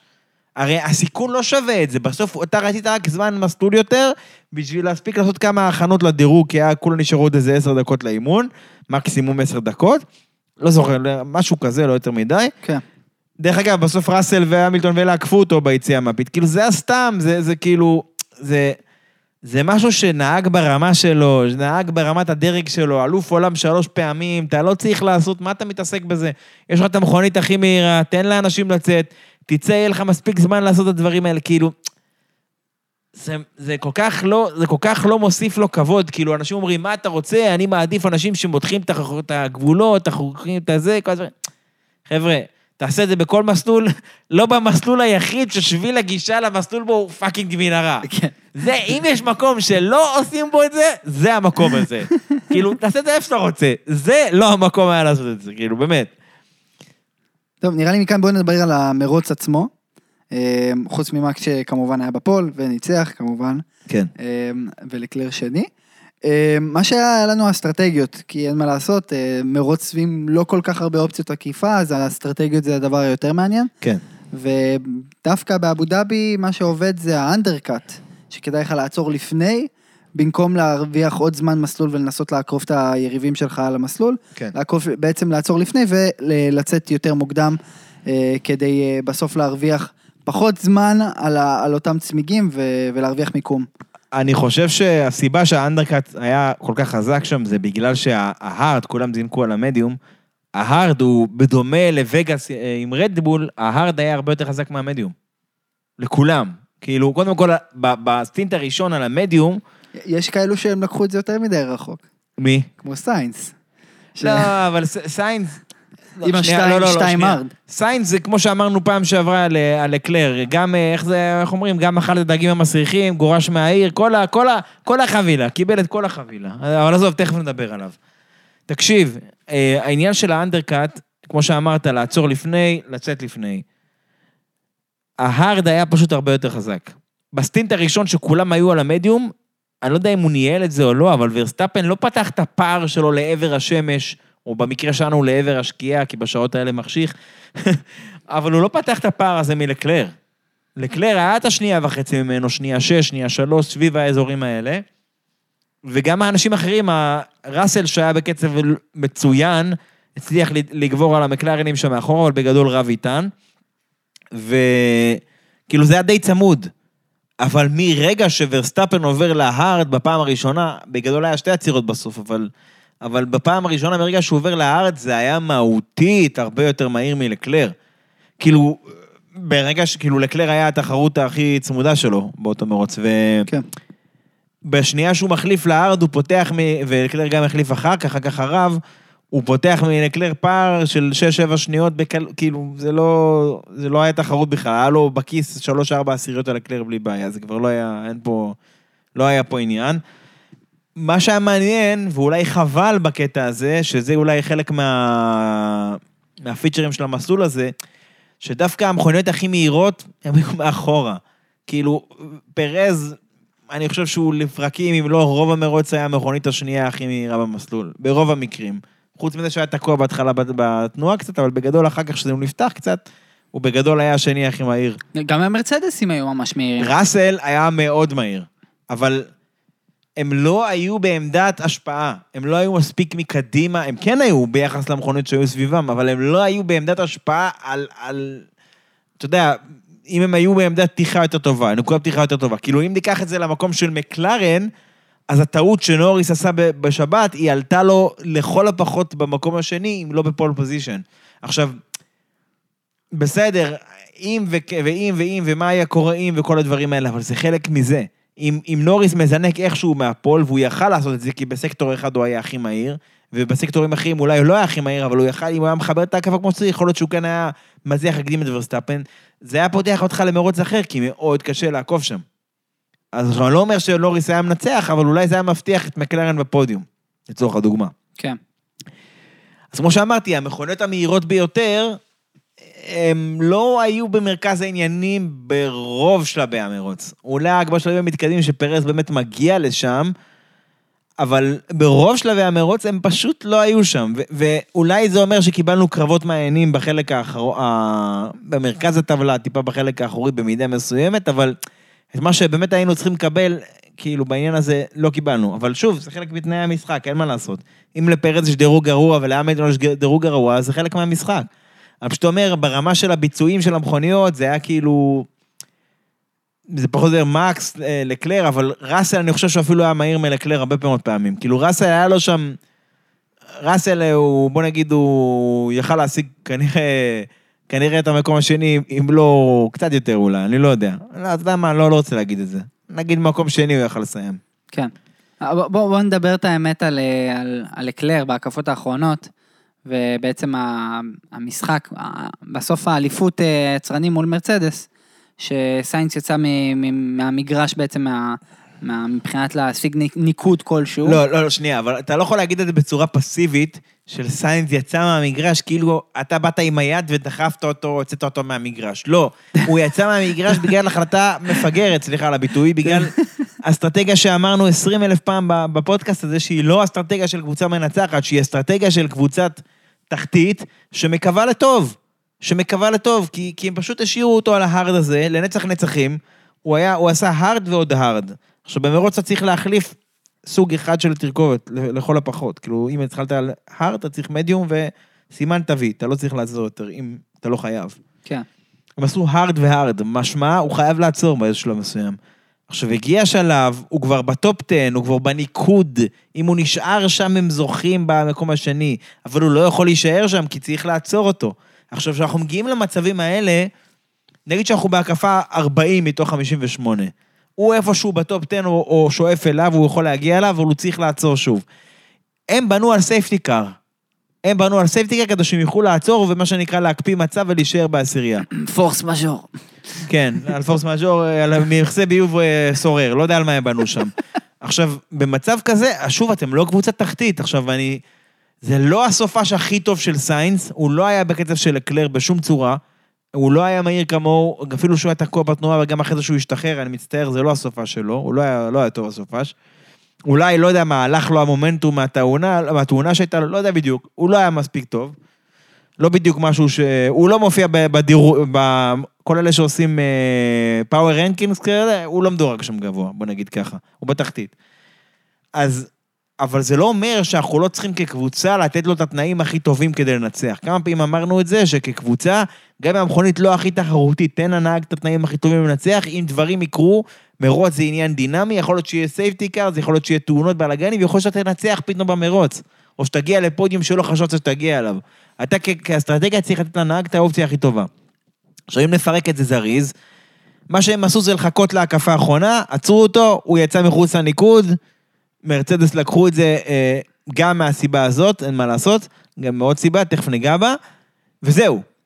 עכשיו, ברור לכולם שלזה, לאן, לשם זה הלך, הם גם אמרו לו את זה ב- בלי בושה בקו- בקשר, כאילו. כולנו שמע, אנחנו שמענו את זה. מחכים לסייפטי קאר. לא, לא, אתם לא מדברים על זה. איפה המידור? איפה קודים? איפה כל ה-ABCD שהיה לכם? איפה כל הדברים האלה? למה אתם מגלים לו את זה, כאילו? אה, ממש אה, זה, זה היה מצחיק שקרופטי אמר אה, פלן VSC. לגמרי פלן VSC. עכשיו, במצב כזה, אתה רואה, אתה מבין שהתנאים לא, ל- לא ל... הנה, אנחנו אומרים לתת לנהג את התנאים, בוא נשים את הדברים שלנו, בוא נעמוד מאחורי הדברים שלנו. לא, זה לא סתם הצעה ריקה. מה זה לתת לנהג שלו את התנאים הכי טובים, גם אם הוא לא הכי טוב? זה לעשות את הדבר הבא. הקפה 40, אתה מבין שאתה צריך לעצור, אתה מבין שאולי לא תהיה סייפטי קאר, ואם כן, אתה מוכן לקחת את הריזיקה הזאת, אתה עוצר אותו עכשיו. אז אתה עוצר אותו עכשיו למדיום, או, או כנראה למדיום, כי סוף לא יחזיק מעמד כל כך הרבה זמן, אפילו מדיום משומש, סבבה?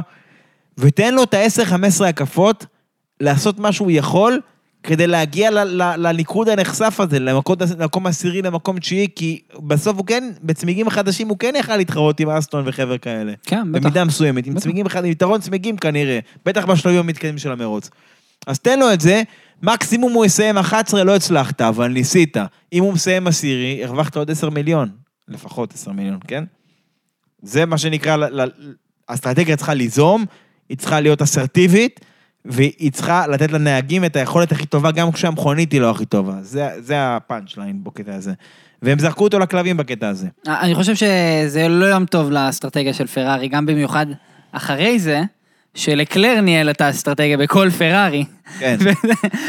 הוא היה לו כזה 4D צ'ס כזה, נהיה זה? לו פתאום שכל של מדען גרעין היה לו שם באותו רגע. מה, מה, אני באמת לא מצליח להבין, איפה כל המהנדסים, אנשים, טכנולוגיות, AI? מודלים, מודלים שרצים, שאמורים לתת לך כל תרחיש אפשרי בערך. לא משנה, בקיצור, אני מקווה ש... טוב, לא, לא רוצה להגיד את זה בעצם. בגדול, פרז, היה לו איזושהי תקרית עם נוריס, וחלק מהתקרית הזו מחליטים לפרז עונש חמש שניות. אבל כמו שאמרנו, פרז היה לו קצב טוב, הוא מגיע, הוא מדביק את ראסל ואת לקלר, הוא מגיע אליהם, אה, עם, אני חושב שהוא החליף גם צמיגים בדרך, אם אני לא טועה, אבל הוא מגיע אליהם עם יתרון צמיגים לקראת הסוף, הוא עוקף את ראסל. עכשיו, לקלר מציע, בוא ניתן לפרז לעקוף, ולפתוח מראסל את החמש שניות האלה. למה? זה אומר שפרז יהיה שלישי, לקלר יהיה שני, לפי ההפרש הזה, פרארי תיקח את המקום השני ביצרנים. כן. כאילו, אם לקלר שני, פרס שלישי, כן. אם לקלר שלישי, ראסל רביעי, לא. כי ההפרש בין שני לשלישי מול שלישי לרביעי הוא אותו הפרש, אז אין סיבה, צריך להגדיל את זה. בקיצור, לקלר מציע את זה, נותן לפרז לעבור, פרז יוצא קדימה, מעט מדי, מאוחר מדי, הפער לא יותר גדול מחמש שניות, שלוש וחצי זה יצא בסוף. משהו, שלוש שמונה, לא זוכר בדיוק. בגדול, לא חמש שניות.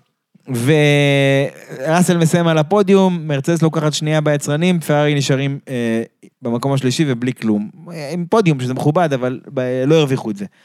עכשיו, אתה יודע, היו כאלה שאמרו לי אחרי המרוץ, ואולי הם צודקים בעניין הזה, ש- שלקלר לא רק היה צריך לתת לרז, ל, לפרז לעבור, הוא גם היה צריך לעצור את ראסל, לעכב אותו במכוון. כאילו, כדי שהתוכנית הזאת תצליח. עכשיו, אני אומר, וואו. אולי, אולי זה נכון, אני לא יודע, אני לא, לא חשבתי על זה מספיק. יכול להיות שזה נכון, אבל אני חושב שכאילו... מצד שני, טוב שהם לא עשו את זה, כי אני לא אוהב לראות דברים כאלה, אתה מבין? לא, תן להם להתחרות, מה זה משנה? זה, אנחנו רוצים לראות את התחרות, זה הקטע. כן, אה, לא, זה מסריח כזה, כאילו זה... ברור, אבל זה, זה חלק מהמשחק. זה... אה, בסדר, לא משנה, אז בוא נגיד, בוא נגיד לקלר למד שיעור חשוב, הגדל את הראש, תגדיל אותו עוד יותר, תנפח עוד קצת. זהר, ששנה הבאה לא יפטרו כמה, זה, מנהלי אסטרטגיות ב- הם כבר בפרארי. צריכים לפטר אותם עכשיו, עזוב, זה... יש כבר חופש, שלחו אותם לזה, לאיזה חל"ת של כמה חודשים, עם אה, זה, עם אה, מתנה הביתה, תודה, היה כיף, היה נחמד, יאללה ביי. בוא נתקדם. טוב, אז אה, נראה לי אחד הדברים שהיו במהלך הסופש הזה, זה הפעם הרביעית שוועידת הסבב מתכנסת עם כל הקבוצות, נציגי הקבוצות, ביחד עם הסבב עצמו, ופורמולה 1 וה-FIA, אה, לדון על הדברים לקראת אה, השנה הבאה. כן. אז בואו בוא נסכם לכם את ההחלטות האלה למי שלא קרא לו יתעדכן, אה, שזה הרבה אנשים כנראה שמאזינים לפרק הזה. קודם כל, אה, לגבי העניין של השנה, אם אתם זוכרים, היה פורמט של ה... בהונגריה ובאיטליה, במונזה ובהונגרינג, היה קטע של להשתמש פחות בפחות תרכובות. היה איזה פיילוט כזה, כאילו... גם להשתמש בפחות תרכובות וגם בדירוג חייבו אותם ב-Q1 להשתמש בהארד, אחר כך במדיום, אחר כך בסופט, כל מיני דברים כאלה. בגדול זה, זה גרם לקבוצות להתנהל בקמצנות עם הצמיגים שמוקצים להם, וזה קצת אה, הכריח אותם להתנהל קצת אחרת, זה גם חסך באנרגיה. קיפלו את העניין הזה. שנה הבאה כל, ה... כל הקצאות הצמיגים יישארו 13 צמיגים לנהג, לא, לא יחזרו לזה, קיפלו את הרעיון הזה. אה, דבר שני, יש עניין עם אה, מ-2026, אולי זה משהו שנדבר עליו בפרק הבא כבר, אבל בעצם אסור לעבוד על המכוניות האלה עדיין, אה, מותר לעבוד עליהן רק מתחילת 2025. אני לא מדבר על המנועים, המנועים ברור שהם בפיתוח, כי זה מנוע חדש, אני מדבר כאילו על השלדות, דברים כאלה, אווירודינמיקה, לעשות ניסויים, זה רק מ-2025, אי אפשר להתחיל לעבוד עליהם עכשיו. ועוד שני הדברים ככה אחרונים בזריז, כמו שאומרים, יותר נכון שלושה, העניין הזה של ה... בקטר, כל התנאים הקיצוניים שהיו עם החום, ושאנשים התעלפו וכל הדברים האלה, כנראה שיאפשרו להם להרכיב איזשהו kit שטיפה י- יקרר את הנהגים בצורה קצת יותר טובה, במצבים, במצבי קיצון כאלה. יפתחו להם את האופציה הזאת, ונראה מה יהיה עם זה בשנה הבאה. ועוד שני דברים אחרונים, זה העניין של ה kit גשם הזה. אתה זוכר שדיברנו על זה? של לצמצם את הספרי, כאילו לצמצם את הנתז הזה, ש... שנוכל קשתות. להתחרות בגשם, כי אנחנו רוצים לראות את המתחרים. אז ימשיכו עם הטסטים האלה באביב שנה הבאה, באביב 24, וישתמשו כנראה, הפעם יכסו את כל הגלגל. לפני כן ניסו לכסות חלק ממנו, ניסו, זה לא כזה עבד, זה לא שיפר את הספרי, כנראה שנסו לכסות את כולו, אז ימשיכו בבדיקות של זה, אישרו להמשיך את זה. והדבר האחרון, אה, שגם דיברנו עליו פעם שעברה, הספרינט. הם רוצים להמשיך להפריד בסופ"שים של ספרינט בין הספרינט למרוץ הראשי, וזה בינתיים ההצעה שמתגבשת עם מה שדיברנו עליו. שישי אימון, דירוג ספרינט, שבת בבוקר ספרינט, דירוג רגיל ומרוץ בראשון. עכשיו, יכול מאוד להיות שיהיה גם גריד הפוך, או של העשירייה הראשונה או של כולם, ו... אה, אבל זה צריך לבוא כנראה עם ניקוד לדירוג ספרינט, כאילו, צריך לתת לאנשים איזשהו זרז, שהם הם לא ייסעו לאט בכוונה כדי להיות בפול פוזיישן או כל מיני דברים כאלה, אתה מבין? צריך איזשהו עידוד לגבי הקטע הזה, אתה מבין? כן. וזה זה, והפעם הבאה שהוועידה הזאת תתכנס אה, בעצם כדי להכריע במק... בספציפית בעניין הזה של הספרינט, גם לגבי המקומות, גם לגבי החוקים, גם לגבי זה, זה ב... בינואר למעשה, קצת לפני תחילת העונה הבאה. עכשיו בואו, אה, שני דברים אחרונים, ככה לפני שאנחנו עוברים לפינות ואנחנו סוגרים את הפרק שלנו. באבו דאבי בעצם אה, יש קצת תקופה של סיכומים, וזה גם אלפה רומאו שעוזבת את הסבב, זה בעצם הייתה מיתוג עם סאובר, זה לא הייתה קבוצת יצרן של אלפה רומאו, ואלפה רומאו כשם עוזב את פורמולה 1 כנראה. היה דיבור שהם אולי הגיעו לאיזשהו הסדר עם האס, אבל לפי ההצהרה של המנכ"ל שלהם, הם אמרו שאנחנו נחזור, שזה יתאפשר, כאילו שהתנאים יבשילו, לא, לא נשמע שזה הולך להיות מיידי. יכול להיות שעוד חודש פתאום יודיעו, אבל נראה שלא. כן. אה, ו- וכמובן אלפה טאורי, שהיא נפרדת מהמנהל האגדי שלה, פרנס טוס, שהיה מהשנייה הראשונה שהקבוצה הזו הפכה לטורו רוסו, מ-2006 הוא איתה 350 מרוצים לדעתי, המון, כאילו, הבן אדם לא פספס, לא לקח ימי מחלה, איש וואו. מ-2006 וואו. בערך. אה, גידל אלופי עולם. ואז זה, זה חממת הגידול אחת הגדולות בו בסבב. הבן אדם הזה, הנהגים שעברו תחתיו, זה נהגים אה, מהטובים שנראו כאן, מהאקדמיה של רדבול.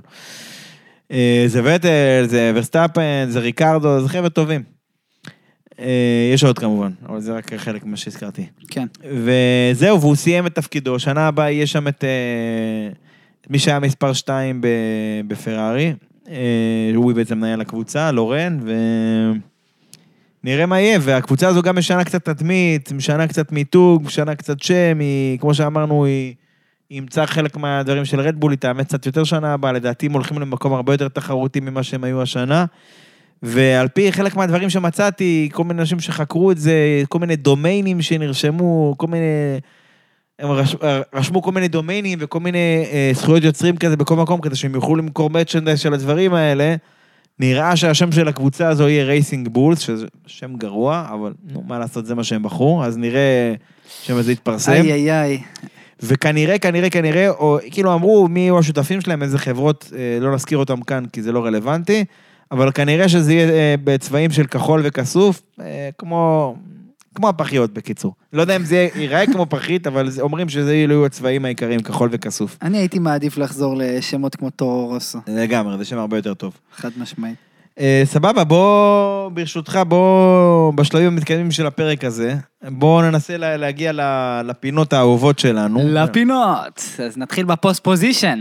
אז סבבה, post position, אנחנו רוצים להתחיל עם אה, גל יוסף, שבעצם בן לילה הפך להיות אה, אחד הטאלנטים הכי גדולים בעולם. אושיית רשת משפיענית, לא יודע מה הכל, הוא היום דברו איתו רק בשת"פים, הוא לא, הוא כבר לא, לא, לא מדבר בזה יותר. רק בקודי קופון דברו איתו, לא בזה. מה- היה שם? מה היה שם בפוסט בגדול position הוא שלו? צילם שם אה, פתח של כיור כזה, עם המכסה כזה, שהוציא החוצה, ועם מכונית כזה של פרארי, כאילו כל הסיפורים במכסה ויהיו בווגאס. זה נשמע דפוק שאני מתאר את זה, אבל זה מצחיק התמונה, וזה גם הגיע... אני ראיתי את זה באופן אישי בקבוצות בחו"ל, זה הגיע, זה הגיע תפוצה רחבה. פעם הבאה תשים את השם שלך קרדיט, ש- שיראו, שיגיעו אליך משהו. טוב, השני זה זאב, זאב פולישוק, שהעלה איזשהו, לא יודע מה זה בדיוק, איזה אירוע התרמה חסידי, לא יודע מה זה הדבר הזה, אבל זה איזשהו אירוע כזה, זה... הוא, הוא כאילו, באמת, או איזו הופעה, לא יודע מה, אבל משלב מסוים הם פשוט מנגנים את, את, ה- את המנגינה של F1, כאילו, בהכי נונשלנט, בתור פתיח להופעה, כאילו, וכאילו, מה, מה הלך פה עכשיו, כאילו? כן, א', חד משמעית יש כאן איזה אירוע התרמה, אבל אה, וואו, מעניין מאוד הסיפור. מוזמנים לשמוע, זה, זה אחד ה... אחד ה... גם זה גרסה מיוחדת, אני חייב לציין. מה, זו הופעה חיה, מה קרה לך? זה סימפוניה עם כלי נשיפה והכל בלאגן עם עניינים. אחר כך. הפוסט הבא של, אסף אדיב, אה, הוא מראה את המסך בעצם, הוא רואה את הפורמולה 1, ורואים את החתול שלו יושב, שנינו מוכנים ליום הגדול. כן. נראה לי הכנה לאבו דאבי. זהו, ואחרון זה של אה, בחור בשם אלעזר הכהן, שהוא הוא שם לב לאיזשהו, נקרא לזה צירוף מקרים, לדעתי זה יותר כמו שיבוץ, כן, אבל אה, מה שתרצו, אבו דאבי 21, הוא במילואים איפה שהוא היה במילואים, רואה את המרוץ בטלפון. אבו דאבי 22, במילואים במקום אחר בארץ, רואה את המרוץ בטלפון. אבו דאבי 23, במילואים אתם כבר יודעים איפה, רואה את המרוץ בטלפון. התזמון, הוא אומר שיש לו תזמון בעייתי, אני אומר שהוא, שזה עניין של שיבוץ אמרנו, זה יחידה, זה לא התזמון. כן, חד משמעית. תבדוק עם היחידה, תבדוק עם המש"קי לא, אבל. לא, יותר חשוב תשמור על עצמך, שתחזור אלינו, תספר לנו איך היה גם וזה. אבל יותר חשוב לשמור על עצמך, וגם כל מי ששומע אותנו שמשרת, אנחנו מאוד מאוד מקווים שתחזרו אלינו בשלום, זה הכי חשוב. חד משמעית. יאללה, אז אה, לסיום, הטוב, הרע והמכוער. יאללה, הטוב הרע והמכוער, לס וגאס, נתחיל. קדימה, אתה. אני, אתה היום, זה אתה. אני היום זה וואו. מקדיש לך את הפינה הזאת. שנייה, מה? שנייה, אז הטוב מבחינתנו, ברור שאנחנו מקדישים למרוץ. כן. אה, כי הטוב, הטוב המרוץ בווגאס, נכון. לגמרי. המרוץ היה מפתיע ואין... אה, פשוט מדהים. הפתיע לטובה, כן. הרע זה כל הסקנדל הפסיכי הזה שהיה, כן. ש... שמע, יצא, אני אני מקווה שזה לא יצא לתקשורת הרחבה ויצא... מה לא יצא? יש. להם תביעה ייצוגית, זה אימא שלה יצאה. אה, לא, אני מדבר על בקטע של האם זה פגע בשם של, ה, של, של הפורמולה 1. שוב, אם זה... אני, אני בקטע ש, שזה כן צריך לפגוע בהם. אני בקטע... לא שאני רוצה שהם ייפגעו, ב, לא, אין לי איזה צרות עין עליהם, פשוט... אני אומר שישלמו את המחיר, תבין, שיקחו אחריות בקטע הזה. כן. תמשיך. טוב, וה- והמכוער, נו. אז אה, אוריאל, לא ראית את האירוע פתיחה של אה, לס וגאס. אני... העדפתי לראות את הסדרה של ברון ג'י פי, כמו שאתה היית אמור לעשות, במקום לראות את הקרינג' פסט הזה. אז, נו, מה היה שם? אז אני חייב להקדיש את המכוער לקרינג' פסט, נו. אבל כולם מוזמנים לראות, בלי קשר, היה אחלה מוזיקה. לא, שמעתי שהיה יפה, נו. כן, היה ממש נחמד ויפה, חוץ מהנהגים שעולים ויורדים בזה, יש להם... בבמה אלף- הזו לשנייה וחצי, את זה ראיתי. שזה אוקיי. האזור. המכוער מבחינתי זה ההופעה החיה של ג'יי בלווין, למה? אוקיי? למה? כי הוא היה נראה כמו marshal, אחי, על extra extra extra extra large, אוקיי? אוקיי. שמע, הבחור לא יודע מה, מאיפה הוא דפק את המדים של, של ה marshal הזה, פשוט הופיע עם, אחי, משהו כמו שהדינוזאור, כאילו, אתה מכיר דינוזאור מתנפח? כן. כזה דבר רק של אה, marshal. זה גמור, פשוט יאללה. הזיה, אחי, מה, מה, לא יודע מה עובר. והמכוער, אני חייב לתת לעוד מישהו, נו. אוקיי? מלך ה cringe שלנו, וויליאם. לא, רגע, אבל אתה נשארת בווגאס, לא- זה לא בסדר. תן לא. תן לי, תן לי לתת אחד אה. לא, לא, לא, אני חייב להגיד על וויליאם, הוא עשה הופעה חיה, ולא סתם הופעה חיה, עם השיר עם cringe הכי השיר גדול. מיאמי הזה שלו, הזבל הזה. אחי, השיר cringe. איך, בן אדם שהיה בלהקה כמו בלק אייד פיז הפך לקיסר cringe כזה, באמת, איך? באמת, אני מחזיק ממנו כמוזיקאי, כאילו, באמת.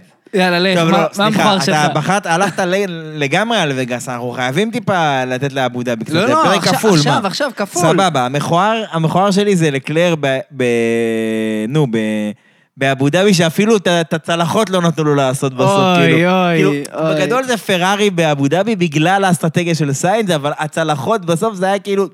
חבר'ה, זה, זה כאילו מנהג של סוף עונה, כאילו, כמה כבאים אתם יכולים להיות, כאילו. מה- מה היה שם? תסביר לנו.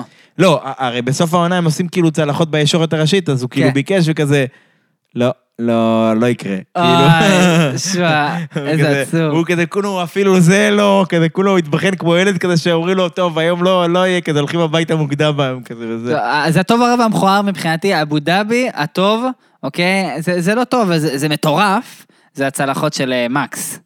שמע, אה, זה היה כמו זה פלס. הטוב, זה כל הטוב שמצאת שם. לא, איזה פלס צלחת זה, תשמע, אני יכול להגיש ככה, לא, אני יכול לא, להגיש לא. צלחות כאלה, מה אני, זה הדבר אני הזה? מסרב, זה מכוער, זה לא טוב. כאילו, לא. זה טוב, זה, זה יכול להיות מדהימה. אבל מה שאני אומר, אם זה מה שבחרנו לטוב, מסופה שלם באבו דאבי, כנראה שהוא לא היה כזה טוב. זה אבו דאבי, אוקיי? אוקיי, זה- בסדר. זה סופש באבו דאבי. אז רגע, בוא, סבבה, בוא שסיכמנו את זה. בוא שנייה נגיד מה קורה בימים הקרובים, שאני מניח שעד שהפרק הזה יצא זה כבר יקרה. אה, בינתיים, מה שהולך לקרות באבו דאבי, יומיים אחרי המרוץ יש שם מבחני צמיגים של פירלי. אה, כל הקבוצה תשת- תשתתף בשתי מכוניות, שיש לה כמו כל העונה. מכונית אחת היא מוקדשת רק לנהגים צעירים, כאילו אחד הנהגים הצעירים ינהג בה, למשל שוורצמן נוהג בפרארי, זאקו סליבן בוויליאמס, חבר'ה כאלה. המכונית השנייה, בגלל שזה סש- session מהבוקר ועד הערב, הם כמו במבחני קדם העונה, מתחלקים חצי וחצי, בוקר וערב, והנהגים הקבועים בדרך כלל ינהגו. למשל, אם לקחנו את פרארי, אז שוורצמן במכונית אחת, ולקלר וסיינס יתחלקו אחד עם השני במכונית השנייה. הבנתי. קבוצות אחרות ייתנו, ישתמשו בזה כדי לתת ל- לנהגים שלהם, הצעירים שלהם קצת זמן מסלול, וזה נטו לבחון את הצמיגים של העונה הבאה, שזה ללא שינוי, אז זמן מסלול בחינם בקטע הזה. כן. וגם פירלי, אם היא רוצה לעשות איזשהו משהו ניסיוני, אבל בגדול, אותם צמיגים. כולם באסק שם, שמע, כן, לגמרי באסה. איפה תפסו אותה? תשמע, אז אה, באמת, זה היה הפרק שלנו של אבו דאבל, אה, שגם וגאס, גם אבו דאבי, יצא ארוך מהרגיל, אנחנו מקווים שנהנתם, אנחנו נהנינו במהלך ההפקה שלו. כן, אה, ממש תודה. אה, באמת, אנחנו עוד פעם מחזירים כאן אה, מסר לכולם. ממש ממש תודה על כל התרומה שלכם למצב הנוכחי, ו... כל אני- אחד בדרכו. כן. כן, כל אחד בדרכו, אני מאחל להרבה ימים שקטים. אני שמח שאנחנו, הנקודת אור היחידה, כל הנושא של החטופים, שאנחנו רואים אותם בטפטופים חוזרים, זה עושה טוב על הלב, אני מקווה ואני מאחל ומתפלל שכולם יחזרו הביתה בשלום. אמן, כן. אה, ועוד פעם, אני- ומכאן אם אנחנו חוזרים שנייה לפורמולה 1, אז אה, תודה רבה אוריאל, אנחנו סיימנו עונה מטורפת. כמות פסיכית של, אה, של, של הקלטות. מטורפת מבחינת פרקים, כן. כן, כן, טוב. כמות פסיכית של הקלטות. כן. הצלחנו לעקוב אחרי העונה הזאת, ניסינו לספק כמה שיותר תוכן איכותי. אז... אה, מקווים שעמדנו במשימה הזאת לפחות. קיצור, ברגיל, ספוטיפיי, גוגל, אפל, יוטיוב, אה, אינסטגרם, טיק טוק, איפה שאתם רוצים, פשוט תחפשו אותנו, תגיעו, נדבר, יהיה בסדר. עד הפעם הבאה. יאללה ביי.